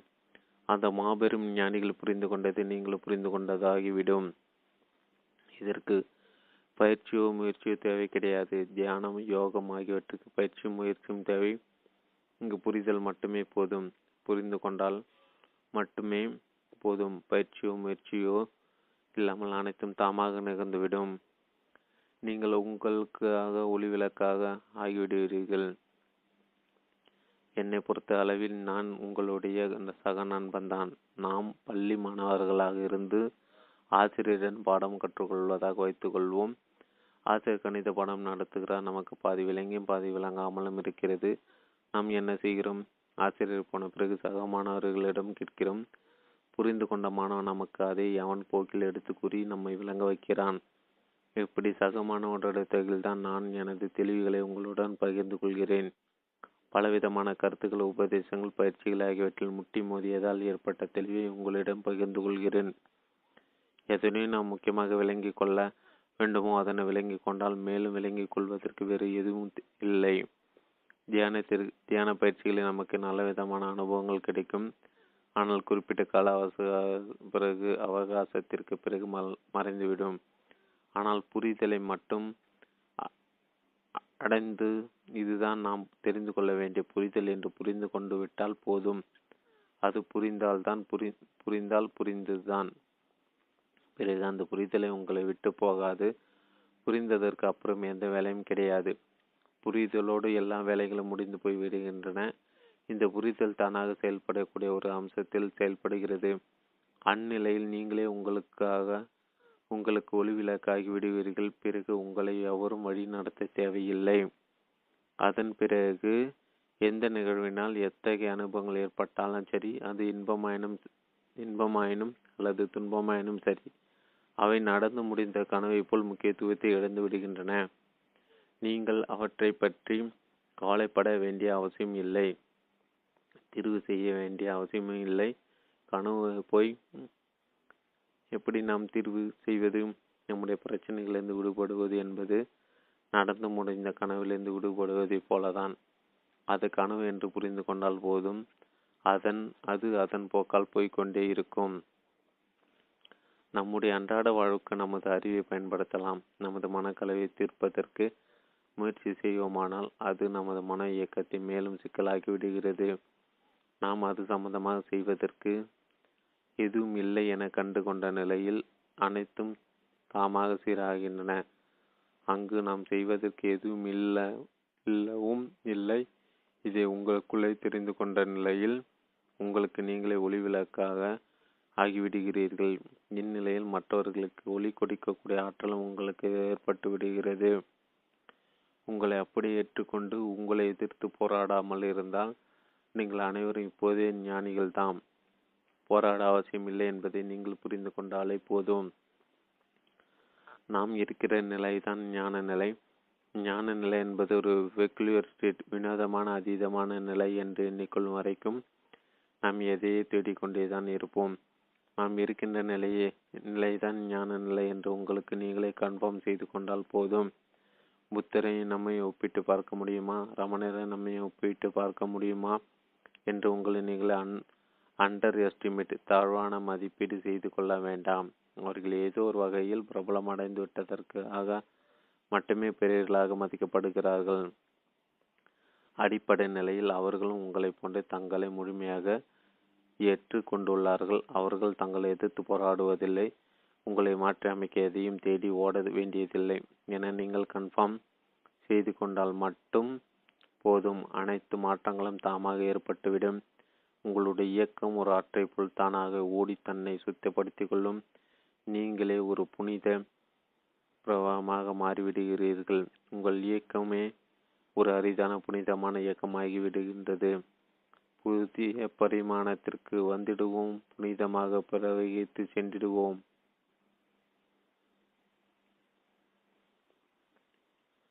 ஐயா அவர்களின் நூல் ஒன்று ஞான விடுதலை. இரண்டு கவலைகளுக்கெல்லாம் தீர்வு. மூன்று ஞான மலர்வு. நான்கு தியானத்தை விடு ஞானத்தை பெறு. ஐந்து சும்மா இரு. ஆறு. ஞான்யா ஏழு சூனிய விரோகம். எட்டு ஞான பட்டறை ஒன்பது ஆன்மாவை துறந்து ஆன்மாவாக இரு. பத்து தேடி போக வீடு இல்லை. பதினொன்று நீங்களும் ஞானியாகலாம். பனிரெண்டு ஸ்ரீ பகவத் பார்வில் ஜென் கதைகள். பதிமூன்று ஆகாய கருமா. பதினான்கு சத்தரிசனம். ஒன்று முற்கால நூல்கள் ஒன்று ஆன்ம ஞான ரகசியம். இரண்டு அனுஷ்டான ஆன்மீகம். English book. ஒன்று டோன்ட் டிலே என்லைட்மெண்ட். இரண்டு give up meditation. Get enlightenment. மூன்று ரிசோன்ஸ் காட். Be God. நான்கு அப்சொலிட் ரியாலிட்டி. ஒன்று ஞான விடுதலை. ரெண்டு நீங்களும் ஞானியாகலாம். மூன்று don't delay enlightenment Sri Bhagavath அவர்களின் உரை ஆடியோ சிடியிலும் கிடைக்கும்.